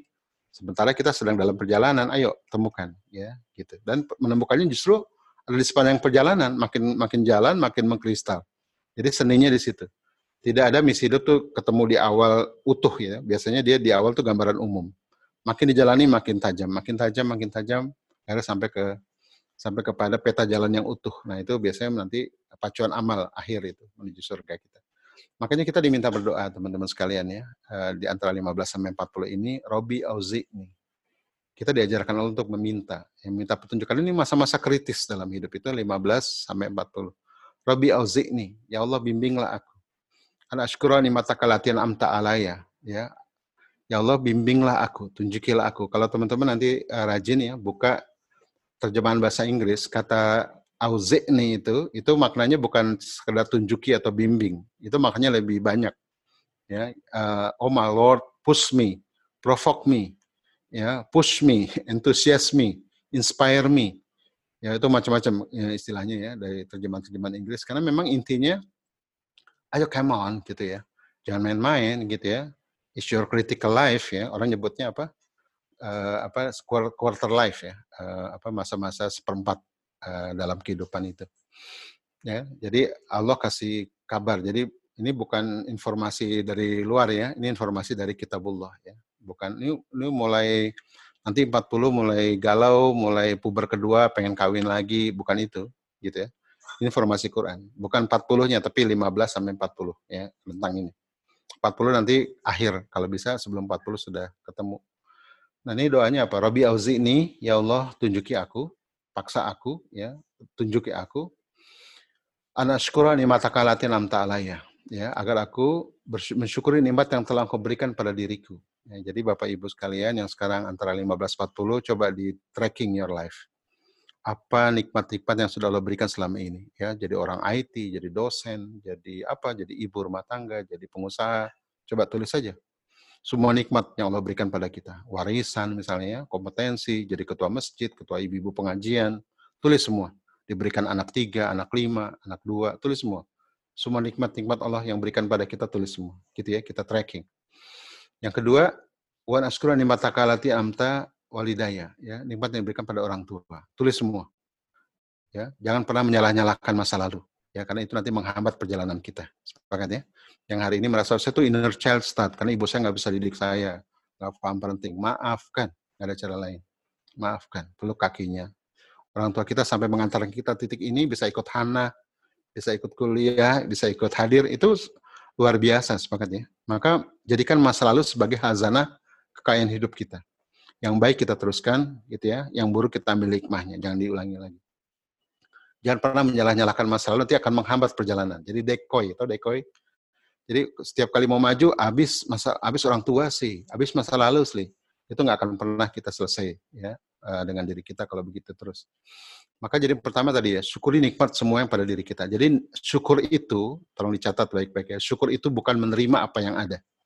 Syukur itu bukan menerima apa yang ada, supaya kayak lagunya siapa tuh? Ya, syukuri apa yang ada bukan itu. Syukur itu menggali maksud Allah di balik ini semua. Kenapa Allah berikan aku begini? Kenapa aku S2? Kenapa aku S3? Kenapa aku ini? Kenapa? Tulis gitu ya. Ya. Lalu kemudian bagaimana syukur pada orang tua kita? Orang tua kita nyokolahkan kita, sayang misalnya atau sebaliknya. Saya dulu divorce gini-gini. Syukuri udah gitu ya. Gunanya syukur itu apa? Menggali maksud Allah di balik ini semua. Pasti nggak ada yang kebetulan, sepakat? Gitu ya. Termasuk pernikahan kita. Siapa yang merasa pernikahannya kebetulan? Angkat tangan. Ya, nggak ada pernikahan yang kebetulan. Mungkin dulu kita dijodohin, ya mungkin kita sudah telat dipaksa mertua nikah atau dipaksa orang tua nikah dan seterusnya. Tapi Allah tidak pernah tidak merencanakan pernikahan kita. Sepakat? Syukuri. Gitu ya. Lalu syukur itu bukan sekedar syukur, ya udah terima aja, syukur aja. Tapi gali maksud Allah di balik ini semua. Yang kedua, wan amilan solihan terdohu, tuh ayatnya. Maka menggunakan semua syukur itu, wan amilan solihan terdohu agar digunakan untuk amal soleh yang Allah ridhoi. Ini menarik ayatnya gitu ya. Jadi setelah syukur semua di tracking semua, lalu kemudian mulai merenung ya. Saya sudah menggunakan semua belum resource saya, ya potensi saya, kompetensi saya di jalan Allah belum. Untuk amal soleh yang Allah ridho belum. Gitu. Ya, jadi ini menarik ayatnya gitu ya. Jadi syukur itu tadi ya, Pak, e, melacak semua, kemudian merenung, menggali maksud Allah di balik itu semua, kemudian menggunakan untuk amal soleh yang Allah ridhoi. Nah, saya uh, menyimpulkan amal soleh yang ridho itu dari berbagai macam tafsir saya baca satu-satu ya, walaupun ini kan kajiannya ada kajian tasawuf sebenarnya. Amal soleh yang Allah ridhoi berarti ada amal soleh yang Allah nggak ridho kan, gitu ya. Iya kan? Ada amal soleh yang Allah nggak ridho. Maksudnya apa? Amal soleh itu ada ada derajatnya, gitu ya. Ada derajat amal soleh yang biasa, ada derajat amal soleh yang kita berharap amal soleh yang puncak ya, yang Allah ridho. Ya, ya Allah ridho itu ada apa? Ayat itu adalah misi hidup kita. Perjuangan di jalan Allah, ya, yang merupakan panggilan dalam jiwa yang menggebu-gebu kita ingin perjuangkan. Maka gunakan itu semua. Kalau teman-teman punya misi ya, hidupnya untuk menolong anak yatim, gunakan semua potensi itu untuk menolong anak yatim. Kalau teman-teman punya misi hidup untuk misalnya menebarkan makanan hal dan toib, gunakan semua potensi kita untuk ke sana. Research, inovasi, kuliah lagi, anak dan istri ditelibatkan semua gitu ya atau suami gitu ya. Itu bagian dari perjuangan. Jadi itu namanya syukur. Kuan amilan solihan tardohu. Menggunakan semua resource yang Allah berikan berupa nikmat-nikmat baik kompetensi, keluarga, warisan, harta gitu ya, digunakan untuk kuan amilan solihan tardohu. Nama soleh yang Allah ridho. Puncak kan ridho. Ya, puncaknya adalah ridho gitu kan teman sekalian. Jadi uh, inilah uh, syukur itu ya. Jadi makna syukur kita sering kali salah ya. Syukur itu menerima apa yang ada bukan. Syukur itu menggali maksud Allah di balik apa yang Allah berikan kepada kita. Wan amilan solihan tardohu digunakan untuk di jalan Allah gitu ya. Untuk amal soleh Allah ridhoi yang paling tinggi gitu ya. Terus doa berikutnya yang keempat doanya ini menarik. Doa berikutnya apa? Jadi setelah syukur pada diri ya, syukur pada orang tua, gunakan itu semua untuk di jalan Allah ya, untuk amal soleh yang Allah ridhoi yang keempat adalah apa? Wa aslihi fi zuriyati. Perbaikilah aku untuk mendidik keluargaku. Nah, ini berarti apa? Bicara tentang parenting, ya, bicara tentang bagaimana melanjutkan perjuangan pada anak dan keturunan, gitu kan? Sungguh berbahagia orang yang matanya terpejam, tapi pahalanya mengalir. Sepakatnya. Dan pahala itu akan terputus ketika kita wafat kecuali tiga hal. Ya, ada yang bilang delapan hal, banyak hadisnya tuh. Ya, tiga hal yang bisa kita kenal apa? Kalau kita wafat, terputus amal-amal kita, pahala kita kecuali tiga hal. Pertama, anak yang soleh, sepakatnya. Yang kedua adalah uh, harta yang bermanfaat, apa? Amal jariah. Yang ketiga adalah ilmu yang bermanfaat. Sepakat? Nah, makanya uh, misi hidup ini nanti berpusar pada tiga ini. Bagaimana kita melanjutkan, uh, bagaimana kita mendidik anak-anak kita untuk melanjutkan perjuangan kita. Karena anak-anak kita ini bukan sekedar anak-anak biologis, sepakatnya, tapi anak ideologis bukan sekedar anak ideologis yang imannya sama, tapi anak ideologis yang melanjutkan perjuangan dalam keimanan orang tuanya. Ya kan? Tadi maka eh, misi itu spiritual kan, karena Allah. Misi hidup untuk menuju Allah. Itu harus dilanjutkan. Maka dalam Islam itu bukan parenting sekedar parenting, tapi regeneration parenting. Gitu ya, bagaimana anak dan istri itu melanjut, anak dan keturunan melanjutkan perjuangan kita. Waladina amanu wa tabatum duriyatahum bi imanin alhaqna bihim duriyatahum. Ya orang-orang beriman yang diikuti oleh anak dan keturunannya dalam keimanan Allah akan sambungkan mereka. Ya kebayang nggak? Jadi disambungkan kita dengan anak keturunan dalam keimanan. Ya wama alat tahumin amalhimin syai dan Allah tidak akan mengurangi sedikit pun pahala mereka. Kenapa? Karena kalau berlanjut itu pahalanya besar.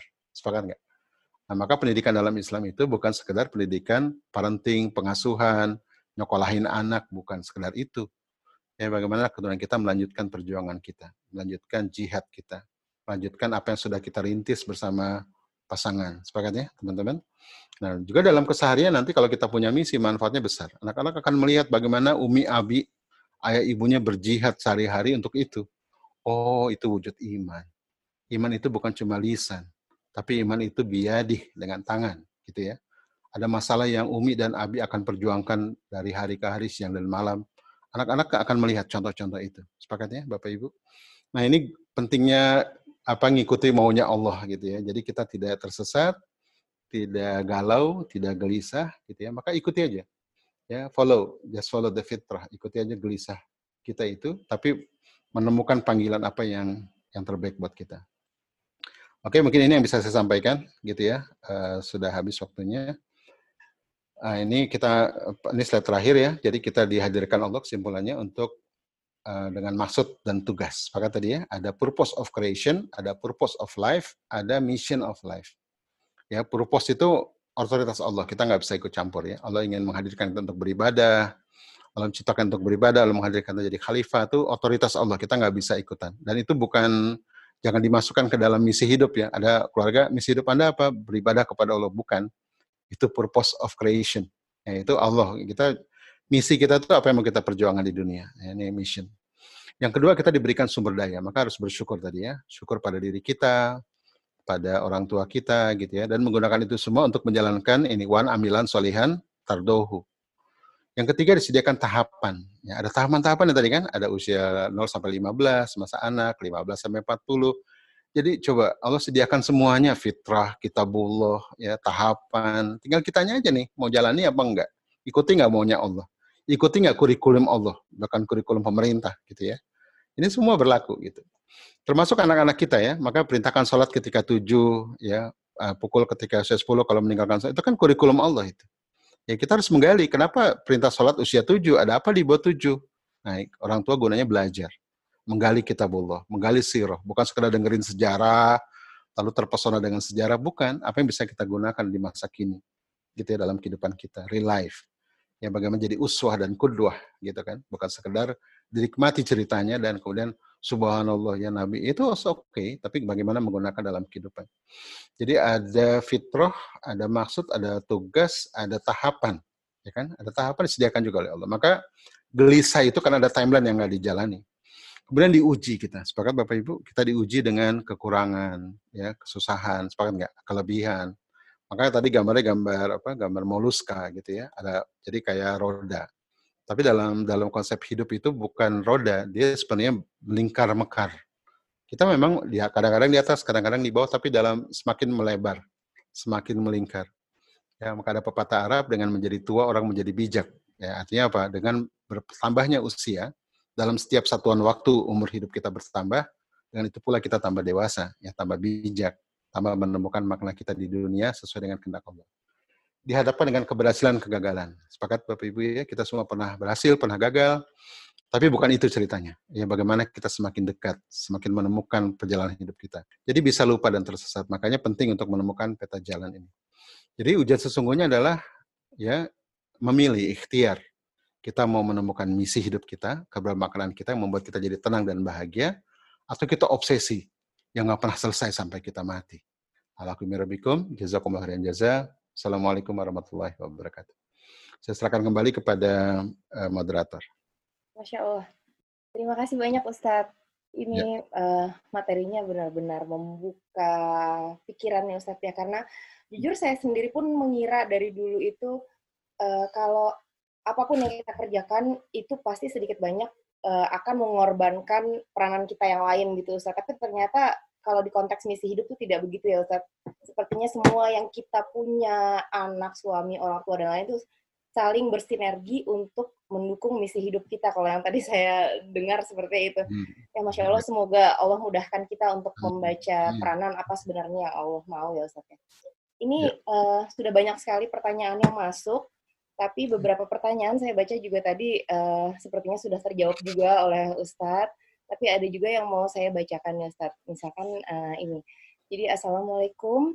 Uh, cara menemukan panggilan ini bagaimana ya Ustadz? Karena sejujurnya saat ini sudah dalam tahap hijrah, tapi rasanya seperti masih kosong. Ya. Oke, terima kasih Bunda. Memang saya juga banyak bertemu dengan pasangan-pasangan yang hijrah atau pemuda hijrah ya, tapi hijrahnya biasanya karena reaktif ya. Reaktif karena misalnya dalam lingkungan yang tidak islami gitu ya, dalam pekerjaan lalu kemudian hijrah tapi tidak pernah menyiapkan mahjar. Mahjar itu tempat hijrah, gitu kan. Nah, tempat hijrah inilah yang saya nyebutnya dengan mission. Maka eh, kalau kita resign gitu ya, atau kita jangan karena pengen dari pengusaha dari karyawan pengen jadi pengusaha, bukan itu ya. Tapi bagaimana resign for mission, ya. Bagaimana resign untuk misi hidup kita. Tanpa resign pun ya, kalau kita menemukan misi hidup, misalnya misi hidup kita apa, kita nggak perlu resign juga kalau udah punya misi dan kita punya planning ya dalam waktu lima tahun ke depan saya akan dalami banyak ilmu di kantor saya. Nanti setelah itu saya resign saya mulai fokus pada misi bisa juga gitu ya. Sama kayak Pak Habibie kan pernah kerja di perusahaan kereta api segala macam. Tapi misinya adalah membangun Indonesia dengan industri strategis. Nah ketika punya misi ini dan dalam perencanaan pun orang akan bahagia karena jelas ada kejelasan gitu ya. Nah jadi untuk menemukan misi ini memang perlu waktu ya perlu perjalanan gitu ya. Nah ada lima langkah untuk menemukan misi hidup ini. Pertama adalah uh, muahadah Ya, ini kalau para ulama nyebutnya tazkiyatun nafs ya. Jadi mendekat pada Allah. Muahadah ini mengenang janji kita tadi ya. The purpose of creation. Jadi kalau kita sholat, kita ingat tuh yang pertama muahadah. Kita nih di bumi mau apa ya? Kita mau ke mana ya? Jadi itu terus kita ingatkan gitu ya. Langkah-langkahnya itu. Jadi muahada ini mengenang kembali, menyadari kembali the purpose of creation, the purpose of life. Ya, kemudian coba merenung gitu ya. Apa kira-kira yang menjadi panggilan hidup kita? Kita mau berjuang di mana? Apa yang selama ini selalu bolak-balik itu lagi, itu lagi gitu ya. Karena saya saya S1 saya matematika kan, S2 saya informatika. Dulu saya perasaan saya tuh jago di IT gitu ya. Tapi anehnya bidang yang saya suka kalau saya ngomong bisa berjam-jam tuh pendidikan. Tuh aneh tuh. Tapi saya selalu denial gitu. Eh, masa sih saya bidang pendidikan? Saya kan bukan guru, bukan dari IKIP juga gitu ya. Tapi kalau ngomong pendidikan tuh seneng banget gitu bisa dua hari dua malam kali gitu ya. Tapi saya selalu denial gitu. Nah itu kadang-kadang juga bisa terjadi ya. Kita kadang-kadang merasa bahwa misi hidup kita dari kuliah kita, kompetensi kita, ya, eh, sertifikat kita barangkali atau profesi, bukan makanya. Misi hidup itu sesuatu yang manggil-manggil dan kadang-kadang berulang itu lagi, itu lagi, itu lagi, itu lagi, ya, datang terus dalam hidup kita. Dan kita kalau melakukan itu kayaknya tuh nggak dibayar nggak apa-apa deh gitu ya. Sampai hari ini saya masih begitu ya. Jadi kalau saya misalnya ngisi di Hana begini ya, mau dibayar Hana, nggak dibayar Hana, nggak ada masalah bagi saya. Ya, dan saya sediakan donasi, silakan. Jadi bagi saya membantu orang saja dalam bidang pendidikan itu sudah bahagia minta ampun gitu ya. Dan itu bagi saya nggak tergantikan gitu ya. Jadi kita orang bilang totalitas gitu ya, ikhlas. Totalitas ikhlas itu nggak bisa dibuat-buat, sepakat nggak? Itu berangkat dari dalam jiwa gitu ya. Maka inama amalu biniyah gitu ya. Dan niat itu dalam Islam satu yang dalam satu yang berangkat dari mission of life. Jadi nggak bisa dilatih tuh ya. Kita nih harus ikhlas, kita nih harus totalitas. Ya, Oke, okay, itu penting, tapi nggak bisa dibuat-buat ya. Itu harus dari dalam. Ya, sepakat nggak? Harus dari dalam. Maka Islam uh, jelas ya hadis-hadis tentang niat itu selalu di bab pertama dalam kitab-kitab klasik ya. Mau bicara fikih, mau bicara hadis, pasti bab pertama bab niat. Karena niat itu dia dalam, bukan sekedar usoli fardhu zuhri atau niat mau sholat, bukan. Tapi satu yang atau di barat nyebutnya intrinsic motivation, ya sesuatu yang dari dalam yang keluar secara spontan, ya karena itu panggilan, ya karena itu fitrahnya, itu itu niat. Jadi pertama muahadah, yang kedua adalah murokobah. Ya, murokobah ini banyak mendekat kepada Allah. Kalau tadi uh, banyak merenung ya, merenung, menyadari, uzlah, termasuk umroh barangkali perlu berhenti sejenak kadang-kadang gitu teman-teman yang hari ini galau barangkali just belum masih bingung ya mungkin perlu uh, umroh ya perlu mungkin uh, traveling ke Turki barangkali merenung di sana ya ke situs-situs Islam barangkali. Ya jadi untuk melihat bagaimana para orang terdahulu berjuang gitu ya fasiru fil art fanzuru kaifa akibatul mukadzibin. Ada dua perintah Allah untuk membelajar dari sejarah. Pertama fasiru kedua fanzuru. Fasiru itu dimensi tempat fanzuru itu dimensi waktu. Ya, jadi kita mesti melihat dua sisi itu gitu ya. ya jadi murokobah ini banyak mendekat. Agar Allah berikan apa? Kolan sadida. Karena memang ini memang Allah yang berikan gitu. Sampai kalau orang bilang ketemu momen aha gitu ya. Ah, subhanallah ini nih panggilan hidup saya. Ini saya mau mati untuk ini ya Allah. Gitu ya. Sampai sampai keluar kata-kata itu. Gitu ya. Itu nanti sudah mulai itu. Makanya penting untuk membersihkan hati ya. Kolbu itu tasqiyatun nafs itu penting. Ya, membersihkan hati agar tidak apa ya tidak tersimpangkan dari itu gitu ya jadi gibah, namimah, apalagi riba, syirik. Jadi semua larangan Allah itu sebenarnya dalam rangka Allah pengen kita bahagia gitu ya, pengen kita tuh menemukan kesejatian hidup kita, kebermaknaan kita. Maka Allah larang ini, larang itu. Jadi bukan beban gitu ya. Nanti kalau udah ketemu misi, larangan itu tetap berlaku kan, karena agar kita tidak lupa tadi, tidak tersesat gitu ya. Jadi yang kedua murokobah. Jadi M pertama adalah muahadah, ya, mengenang janji, menyadari ke, ke, apa keberadaan kita. Yang kedua murokobah mendekat, meminta kepada Allah ya dari agar diberikan kolan sadida. Maka sholat malam, saum itu penting. Yang ketiga adalah muroko, uh, muhasabah. Tadi ya tracking your life. Jadi muhasabah itu bentuk syukur sebenarnya. Ya tracking your life. Sejak saya kecil ya, eh, ketika saya mulai kuliah, ketika saya mulai menikah, coba ditulis semua. Apa yang kira-kira berpola berulang? Itu lagi, itu lagi, itu lagi dan kalau melakukan itu tuh kita tuh bahagia betul gitu ya. Dan itu merasa uh, apa ya itu pernah kan teman-teman mungkin melakukan sesuatu yang yang dibayar nggak apa-apa deh gitu ya. Tapi senang banget melakukannya walaupun sambilan misalnya. Itu kadang-kadang uh, misi terselubung itu gitu ya. Jadi muasabah tuh penting ya. Uh, makanya termasuk tadi muasabah juga hal-hal yang menghambat ya. Maka setelah muasabah muakobah.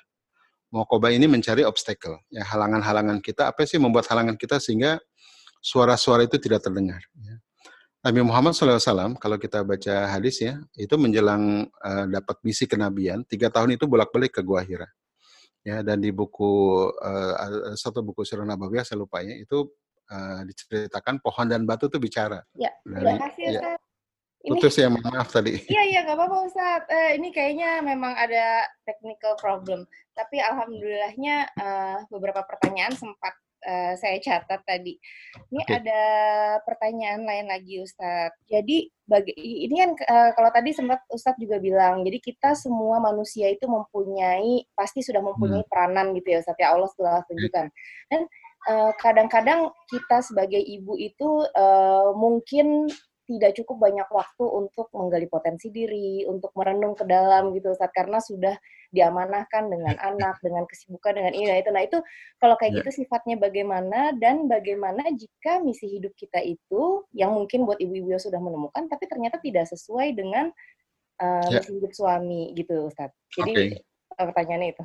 Terima kasih yeah. Ustaz. Oke, okay. memang halangannya di situ ya, di kesibukan dunia halangannya di situ. Kalau bagi para ayah mungkin kesibukan nafkah ya, kesibukan dalam pekerjaan gitu. Maka dalam hidup itu penting bagi kita untuk uh, berhenti sejenak gitu ya, berhenti sejenak. Kemudian makanya ada ada ibadah seperti Ramadan ya. Ramadan ada sholat lima kali sehari gitu ya, ada jumatan seminggu sekali. Itu sebenarnya ibadah-ibadah itu dalam rangka berhenti sejenak ya, berhenti sejenak merenung gitu ya. Kemudian pre, uh, planning merencanakan begitu. Kalau enggak nanti kelewat terus tuh ya umur nambah terus kan. Dan anak kan nggak kecil terus ya, anak kan makin besar. Makin besar makin nambah agenda kan, sepakat nggak? Makin nambah agenda, makin nambah PR gitu ya. Jadi memang tantangannya di situ gitu ya. Walaupun memang idealnya menemukan misi hidup ini sebelum menikah idealnya, tapi kita kan sulit menemukan kondisi ideal. Nah justru dengan pernikahan itulah kita makin matang gitu ya, makin matang, makin jelas dan kalau di pernikahan itu memang harus sinergi dengan pasangan gitu ya nggak bisa sendirian. Karena ketika seseorang menikah itu bukan lagi jadi misi personal tapi jadi misi keluarga atau family mission. Nggak bisa sendirian lagi. Idealnya adalah misi personal suami kemudian jadi misi keluarga istri dukung. Itu ideal gitu ya. Nah ini problemnya kalau suami nggak punya misi gitu. nanti istrinya galau nih sama-sama galau begitu yang kedua eh, istri punya misi suami enggak ya. Ini biasanya uh, ini setengah ideal ya. Ini saran saya kalau seperti ini kalau nunggu ayah lama gitu ya, sementara Bunda punya misi ini bisa sinergi gitu ya. Uh, tapi ayah tetap di depan karena memang adabnya imam itu harus di depan. Ya, ayah ini kau nggak punya misi ya. Bunda nih punya misi loh ya, ya. Bagaimana memakmurkan masjid, menghidupkan pengajian ibu-ibu, menyadarkan para ibu untuk bisnis ya. Ayah kan pakar manajemen ya. Gimana kalau ayah leading di depan untuk misi Bunda, ayah yang uh, jadi leadernya nanti bunda yang support di belakang misalnya begitu ya. Itu yang kondisi kedua tapi itu setengah ideal. Tapi kalau bisa diwujudkan bagus. Jadi suami bukan cuma kerja lalu kemudian cari nafkah kemudian mensupport perjuangan istri bukan. Tapi adabnya itu suami harus di depan gitu ya. Ini kalau suami nggak punya misi. Yang ketiga itu kalau eh, apa ya ini yang ketiga lebih parah nih sama-sama nggak punya misi. Nah ini kalau nggak sama-sama nggak punya misi ini harus uh, menyadari dulu langkah pertama, sadar bahwa misi itu penting gitu ya. Misi itu akan mengekalkan pernikahan di dunia maupun di akhirat gitu ya. Kalau kita baca sejarah ya, eh, keluarga-keluarga yang Allah gambarkan di Quran itu, itu keluarga-keluarga yang misi hidupnya ajak tuh, ya. Makanya ada namanya peran fitrah ayah, ada peran fitrah bunda. Ini kapan-kapan kita bahas ya. Salah satu peran fitrah ayah terkait dengan tauhid, dengan keimanan adalah ayah itu a man of mission and vision laki-laki yang punya misi dan visi. Karena dia imam kuama kuama itu kalau dalam sholat ya dia imam. Imam itu harus jelas jelas kiblatnya. Sepakat nggak? Ya seorang imam itu dia find the way show the way lead the way. Find the mission lead the mission show the mission. Itu tugas imam. Kalau sebuah sholat berjamaah imamnya bingung menghadap ke mana imamnya nggak tahu uh, arah kiblatnya gaduh nggak? Gaduh. Gitu ya. Maka peran tauhid seorang ayah itu adalah bagaimana dia menemukan misinya. Itu yang Allah catat dalam Al-Quran. Ya, bagaimana Ibrahim alaihissalam itu doa-doanya ya, ya Allah bangkitkan dari keturunanku seorang nabi, ya dari kaum yang umi, yang membacakan ayat, yang mengajarkan kitab dan hikmah, yang mensucikan. Itu doa Nabi Ibrahim alaihissalam. Itu misinya, gitu ya. Makanya Bunda siapa Bunda Hajar itu uh, seorang perempuan yang sangat penuh mendukung misi suaminya. Jadi kalau ayah itu a man of mission and vision, kalau perempuan itu fitrah keibuan adalah uh, a person of love and sincerity. Ya. Jadi uh, sosok uh, person yang sangat setia dan cinta mendukung perjuangan suaminya. Nah ini ini kondisi ideal, begitu ya. Maka kita saksikan sepanjang sejarah betapa cinta laki-laki uh, yang punya misi yang hebat ini pada istri yang mendukung uh, misinya itu tak bertepi cintanya. Ya, cinta Ibrahim pada Hajar itu Bunda Hajar itu tak bertepi cintanya. Kebayang nggak? Ya, istri yang uh, yang patuh tunduk pada suami untuk mendukung perjuangannya. Ada perintah Allah yang nggak masuk akal, yang barangkali nggak semua istri mau ya, yaitu membawa istri ke padang ke padang pasir gersang nggak ada penghuninya. Ya, kebayang nggak? Itu Bunda Hajar ya, dia kan istri kedua ya karena nggak punya anak, nikah dengan Bunda Hajar punya anak Ismail. Ismail masih kecil, Allah perintahkan bawa istrimu ke padang pasir Patuh nggak? Udah ajar patuh. Ya, patuh luar biasa. Tapi ya manusia pasti ada pergulatan batin kan. Terus perintah yang kedua yang lebih nggak masuk akal lagi apa? Suruh ditinggal. Kebayang nggak? Suruh ditinggal. Itu kalau uh, teman-teman baca sejarahnya itu haru-haru haru betul ya, bisa menangis itu. Ya, jadi uh, ketika ditinggalkan di Padang kalau ditinggalkan di Bintaro, di Pondok Indah banyak ATM lah ya, atau di rumah mertua gitu. Ini tinggal di padang pasir nggak ada penghuninya gitu ya. Kemudian diting, uh, apa Bunda Hajar ketika Ibrahim berjalan itu berat bagi Ibrahim alaihissalam itu untuk meninggalkan keluarganya, tapi memang harus gitu. Perintah Allah kan. Ketika mulai melangkah, Bunda Hajar manggil, ya, pergulatan batin ya. Ya Abi, ya ayah gitu ya. Ayah tega, apa ayah tega ninggalin kami gitu. Ibrahim berhenti melangkah, kemudian berat betul mau nengok tuh berat gitu. Ada jalan lagi, nggak nengok deh, nggak jawab nggak nengok. Berapa langkah, Abi gitu, ayah apa ayah teh nggak ninggalin kami? Berhenti lagi nggak tega nengok, ya berat betul. Ada jalan lagi. Yang ketiga, ayah, abi, apa ini perintah Allah, bi? Perintah Allah ya. Terus uh, apa? Ibrahim alaihissalam nengok, iya. Ini perintah Allah. Oh kalau gitu berangkat ya. Ayah berangkat aja. Abi berangkat aja. Allah akan jaga kami. Masya Allah ya. Ya, rumah tangga apa yang seperti ini yang yang Allah ridho gitu ya antara suami dan istri ini mendukung perintah Allah gitu maka cinta Ibrahim pada Bunda Hajar tak bertepi cintanya. Gitu ya. Maka kalau orang menikah itu ada doanya kan Allahumma alif bainahuma kama alafta baina Ibrahim wa Hajar. Ini prototipe-prototipe keluarga yang suami dan istrinya punya misi yang ajak. Ya, punya makna keberadaannya di dunia. Yang membawa pernikahannya itu kepada keriduan Allah dengan perjuangannya yang Allah mau, ya, bukan yang mereka mau. Kalau mereka mau mungkin kalau kayak kita sekarang ya, mungkin bicara tentang cicilan rumah, cicilan mobil, beli tanah, ngumpulin emas gitu ya, bukan itu. Yang Allah mau adalah apa yang kalian perjuangkan, ya, apa yang kalian buat untuk umat. Ya, sampai kalian uh, nanti bertemu denganku. Itu maunya Allah, gitu kan? Apa yang terjadi lagi sama keluarga Muhammad? Eh, saya sebutkan dua keluarga ini karena disebutkan di Quran sebagai uswatun hasanah. Ya kan? Lakot kana lakum fi Rasulullahi uswatun hasanah. Ya, lakot kana lakum fi Ibrahim uswatun hasanah. Ada dua nabi yang secara spesifik untuk kita jadikan uswah ya Muhammad SAW itu menikah dengan siapa Khadijah. Dan Khadijah radhiyallahu itu tahu betul suaminya ini akan jadi nabi itu dari pamannya Warokoh bin Naufal. Gitu ya. Jadi eh, nikah kan pada usia 25 tahun Rasulullah dan Khadijah itu usianya udah 40 tahun. Dan Khadijah menunggu 15 tahun. Nabi Muhammad jadi nabi pada usia 40 kan dari 25 sampai 40 15 tahun. Jadi begitu Rasul jadi nabi, Khadijah menunggu selama 15 tahun dan umurnya sudah 55 tahun waktu itu. Begitu Rasulullah mendapatkan wahyu langsung beriman. Ya, Khadijah wanita pertama yang masuk Islam. Sepakat nggak? Wanita pertama yang beriman. Maka cinta Muhammad SAW kepada Khadijah tak bertepi cintanya. Sepakat nggak Bapak Ibu? Ya Muhammad tidak menikah lagi sepanjang Khadijah masih ada. Dan ketika Rasulullah wafat, Rasulullah kemudian menikah lagi, sering menyebut-nyebut Khadijah. Gitu ya, sampai para istri-istri berikutnya itu apa ya, cemburu begitu ya, cemburu sama orang udah meninggal, kebayang nggak? Kenapa sih kamu suka nyebut-nyebut kan sudah meninggal? Ya itu cinta pertama saya gitu ya. Itu perempuan yang mendukung perjuangan saya gitu ya. Begitulah laki-laki. Jadi kalau uh, teman-teman para ibu ya ingin mendapatkan cita suami tak bertepi gitu sampai akhir dan sampai akhirat nanti, dukunglah misi perjuangannya gitu. Itu rahasia dari Quran. Ada seorang ibu langsung tunjuk tangan, sepakat Ustadz, tapi suami saya nggak punya misi Ustadz gitu ya. Mau dukung apaan katanya gitu. Nah, kalau suami nggak punya misi, bantu bunda, ya bantu suami kita menemukan misinya. Oke, okay? nah mudah-mudahan ini bisa menjawab ya uh, untuk menemukan misi keluarga, gitu ya. Oke, okay, jadi saling mendukung, ya, saling mendukung. romantis banget ya Ustadz ya. Kalau udah ketemu iya. itu langsung. Jangan biarkan pasangan Anda nggak punya misi, kasihan. Gitu ya. Iya, betul. Nanti bubar semua rumah tangga itu.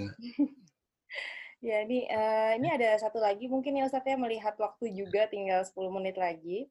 Uh, saya merasa sedang memperjuangkan misi hidup saya, tapi terasa berat dan banyak sekali rintangannya. Apakah tetap harus diperjuangkan, ataukah ini adalah sinyal dari Allah bahwa ini bukan misi hidup sebenarnya yang perlu dikejar? Oke, okay. nah, uh, membedakannya adalah apakah yang kita sekarang sibukkan itu lebih banyak obsesi dunia atau bukan, gitu ya? Itu perlu direnungkan dan minta memang minta sama Allah gitu. Kadang-kadang memang yang membuat uh, panggilan itu tidak bisa dieksekusi ada dua kemungkinan. Panggilan kita itu mungkin uh, lebih banyak obses ya. Bisa juga itu obsesi misalnya ingin nolong anak yatim, lebih kepada ego. Ya, sebenarnya bukan panggilan sesungguhnya. Bisa kemungkinan itu. Bisa kemudian yang kedua itu memang misi hidup kita ya, pengen nolong anak yatim gitu ya. Saya, saya mau hijrah, pengen fokus nolong anak yatim, pengen memberdayakan mereka misalnya begitu ya. Tapi sekarang sibuk nih, eh, lagi sibuk bisnis, jualan ini, jualan itu gitu ya, atau anak-anak masih kecil. Nah, kalau yang kedua ini gitu ya, itu memang perlu strategi ya, perlu strategi dan mulai dari yang sederhana. Saya juga dulu begitu. Ketika hati saya sudah klik ya untuk bergerak di pendidikan keluarga, itu saya manfaatkan weekend. Jadi weekend itu saya dulu ngundang banyak pakar untuk belajar. Ya. Jadi saya ada di Masjid Cawang itu Masjid Abu Bakar namanya itu tempat eh, terkenang buat saya. Jadi saya sering bikin seminar parenting, tapi saya jadi moderator aja. saya undang pakar-pakar gitu ya. Saya belajar gitu ya, karena saya orang IT kan nggak ngerti juga. Saya belajar, saya simak gitu ya. Saya akhirnya saya berguru gitu ya. Saya jadi uh, masjid Abu Bakar itu dulu murah ya, uh, apa karena masjid itu masjid wakaf ya punya alumni sama delapan orang Arab kalau tidak salah. Jadi murah di situ. Jadi saya pakai itu terus gitu ya. Dan saya di situ memposisikan diri sebagai moderator ya sama istri saya juga. Kadang-kadang kita keliling ke sekolah-sekolah alam gitu ya, bikin acara-acara kopdar-kopdar. Itu jadi diawali dari hal sederhana dan manfaatkan login. Kalau dari Senin sampai weekday itu saya memang uh, profesional ya, saya punya perusahaan, saya konsultan gitu ya. Jadi bisnis saya juga gitu. Jadi kita mulai dari yang sederhana, tidak perlu mengada-ada gitu ya, dan tidak perlu menunggu semua ada. Mulai saja. Nanti perlahan-lahan itu uh, apa makin mengkristal, makin jelas petanya gitu ya sepanjang itu panggilan hidup kita. Gitu. Jadi tadi syaratnya apa? Uh, mulai dari yang sederhana, tidak perlu mengada-ada gitu ya, tidak perlu menunggu semua ada. Mulai dari yang sekecil apa pun juga, tapi harus yakin dulu nih, yakin bahwa itu adalah memang panggilan gitu ya. Jangan karena karena karena kesibukan dunia kemudian keyakinan berkurang gitu ya, itu. Jadi um, tahunya dari mana? Ya harus minta kepada Allah. Ya Allah berikan aku keyakinan ya Allah, ya bahwa ini adalah perjuanganku. Tapi sebenarnya kita sendiri merasa kok ya kalau saya dulu merasa ada perasaan is, is me gitu ya ini perjuangan saya. Karena saya pernah ikut uh, jadi ketua buruh ya saya membela buruh pelabuhan memperjuangkan privatisasi menolak privatisasi asing menolak korupsi menolak monopoli di pelabuhan. Tapi kemudian saya merasakan kayak bukan saya deh ini. Ini manfaat manfaat. Nolong umat nolong umat. Tapi kayak bukan bidang saya deh. Saya bukan di sini perjuangan saya walaupun saya juga menikmati tapi nggak dalam gitu. Ya kemudian saya pernah bikin sekolah juga ya. Saya bikin sekolah alam. Ternyata ini memang bidang pendidikan tapi bukan saya deh. Ya saya kayaknya nggak nggak terlalu eh, nyaman di pendidikan formal ya walaupun sekolah alam gitu ya. Oke perjuangan saya bukan di sekolah di persekolahan, tapi akhirnya baru saya ketemu bahwa perjuangan saya di di orang tua ya di pendidikan, di kesejahteraan pendidikan. Ya, walaupun saya juga ikut membantu sekolah ya untuk uh, memberikan penyadaran konsep yang benar tentang pendidikan begitu ya. Saya pernah jadi ketua zakat. Nyata nggak juga, bukan di sini saya pernah jadi ketua uh, buruh ya uh, juga nggak di sini gitu ya. Saya juga pernah jadi uh, sekjen sebuah LSM anti korupsi gitu ya nangkap nangkepin koruptor. Ternyata bukan di sini juga gitu. Saya kayaknya bukan ini deh gitu ya uh, dan seterusnya. Jadi uh, harus meminta terus kepada Allah sampai menemukan ah ini ya ini nih ini ini jalan hidup saya nih saya mau sampai ini. Memang nanti kendalanya di ekonomi ya di keseharian di omongan tetangga ya macam-macam Nabi Muhammad SAW memang nggak jadi omongan tetangga tuh ya. Eh, dia bolak-balik ke Gua Hira selama tiga tahun itu pasti kan jadi omongan tetangga ya. Nggak kerja, ya ninggalin bisnis, kerjanya nongkrong di gua gitu jadi omongan tetangga kan. Tapi begitulah jalan menuju apa panggilan hidup itu, misi hidup ya, penuh apa penuh ujian, penuh tantangan, penuh godaan gitu ya. Kadang-kadang memang apa ya eh, panggilan Allah itu datang ketika kita nggak siap. Sering kali begitu. Dalam hidup kita sering jumpa gitu ya. Kadang-kadang kesempatan untuk mewujudkan itu ketika kita nggak siap. Ya, gitu ya. Justru itulah seninya gitu ya. Allah berikan kita apa ya kesempatan untuk siap ya ketika kita nggak siap gitu ya. Nah, jadi saran saya selalu dialog dengan jiwa. Ya, nanti mungkin Hana bisa dalami itu ya, dialog dengan jiwa, tasketun nafs ya, selalu mendekat pada Allah. Tadi yang 5M 1H ya. Jadi bukan 5W 1H nih, kalau di tasketun 5M 1H. Gitu ya. Muahadah, murokobah, eh, muhasabah, muakobah, mujahadah, hijrah. Gitu lakukan itu. Itu ya mudah-mudahan bisa membantu. Kalau nanti susah juga, mungkin perlu workshop eh, atau perlu family life coaching sama saya. Kalau di Jakarta silakan nanti kalau ini memang urgent ya, nanti bisa janjian dengan Hana, mungkin kita akan family life coaching di Jakarta eh, atau di Jabodetabek lah ya, insya Allah. Oke, okay. saya kembalikan ke. Untuk di uh, masa pandemi sekarang family life coachingnya sudah dibuka lagi ya Ustadz ya? atau gimana? Uh, beberapa yang be ya sudah mulai di dekat rumah ya, ada kafe dekat rumah karena kalau di rumah saya masih belum terima tamu. Anak-anak masih belum apa belum sepakat untuk menerima tamu. Jadi kalau mau apa mau ketemu di atau mau live coaching di kafe dekat rumah. Okay. Gitu ya. Itu sudah mulai dibuka tapi untuk yang kritikal saja gitu ya. Untuk yang sangat memang benar-benar uh, urgent gitu ya. Itu biasanya saya buka. Gitu, silakan.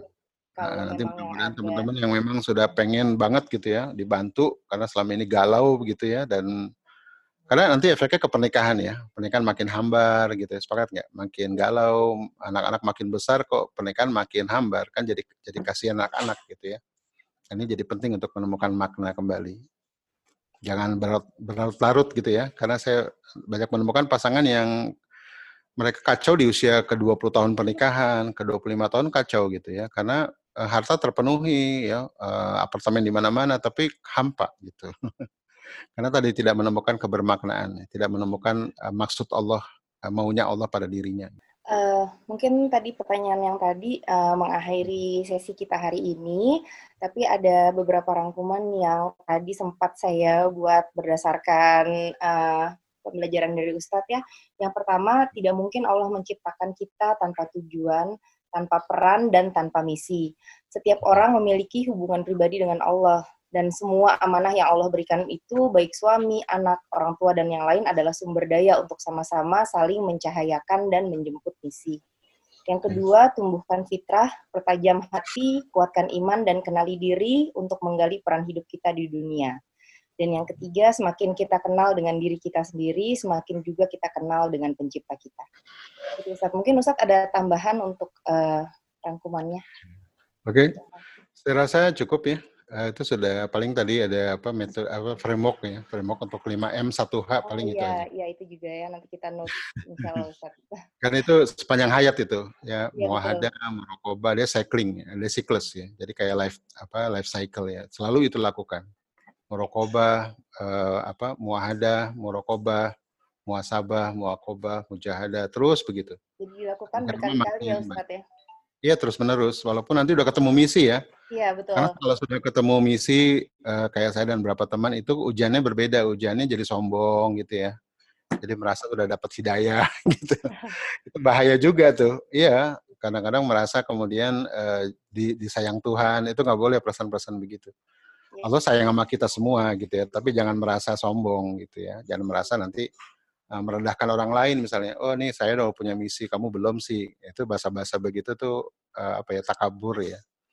Begitu. Jadi justru makin kita punya misi hidup, makin punya kebermaknaan uh, sesuai dengan maunya Allah, makin kita takut untuk maksiat. Ya, makin kita mendekat pada Allah, makin kita butuh untuk uh, tuntunan dari Allah gitu ya. Ini gunanya misi hidup. Karena memang nikmat menjalaninya. Jadi kita nggak mau sampai eh, lepas dari tangan gitu ya. Uh, terima kasih banyak Ustadz uh, atas uh, semua pencerahannya hari ini.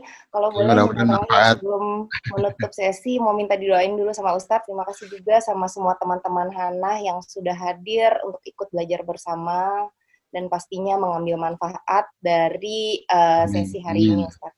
Ya. Oke, okay, baik teman-teman sekalian. Sebenarnya doanya tiap hari kita baca doa itu ya. Ihdina syirotol mustaqim ya. Ya Allah tunjukkanlah kami jalan yang lurus gitu ya. Jadi mudah-mudahan saya uh, berdoa untuk kita semua ya agar Allah berikan kita tadi amal soleh yang Allah ridhoi. Ya, Robi ini anak syukur ni mata kalatian amta alaya wa ni mata kalati walidaya ya wan ambilan solehan tardohu waslih di fizuriati. Allahumma amin. Semoga uh, perjumpaan kita sore ini membuka wawasan baik kita, membuat pencerahan baik kita dan jangan sekedar uh, pengetahuan ya. Kalau bisa ini menjadi pengakuan ya. Kan beda ya pengetahuan dengan pengakuan. Kalau pengetahuan sekedar tahu kalau pengakuan itu ma'rifah ya. Uh, kita menjiwai bahwa ini is is my life ya. Ini adalah hidup kita dan ini adalah kehendak Allah gitu ya. Dan Al-Qur'an sudah kasih panduan. Mari kita uh, jadikan ini sebagai pengakuan kita untuk menjemput takdir peran peradaban kita Alhamdulillah jazakumullah khairan jaza. Semoga Allah memudahkan perjalanan kita dan kita terus bergandeng tangan untuk saling menguatkan. Karena sepertiga akhir itu demi masa, demi asar gitu ya, demi sepertiga waktu, kita semua merugi kecuali orang yang beriman, beramal soleh, saling berwasiat, ya, saling berwasiat dalam kebenaran al-haq, dalam ilmu yang benar, termasuk hari ini. Kemudian saling berwasiat dalam meniti kesabaran. Jazakumullah khairan jaza. Assalamualaikum warahmatullahi wabarakatuh. Waalaikumsalam warahmatullahi wabarakatuh. Terima kasih Ustaz. Terima kasih teman-teman semuanya untuk kehadirannya. Dengan ini kita tutup sesi kita sekarang. Ya. Wabillahi taufik wal hidayah. Wassalamualaikum warahmatullahi wabarakatuh. Waalaikumsalam warahmatullahi wabarakatuh.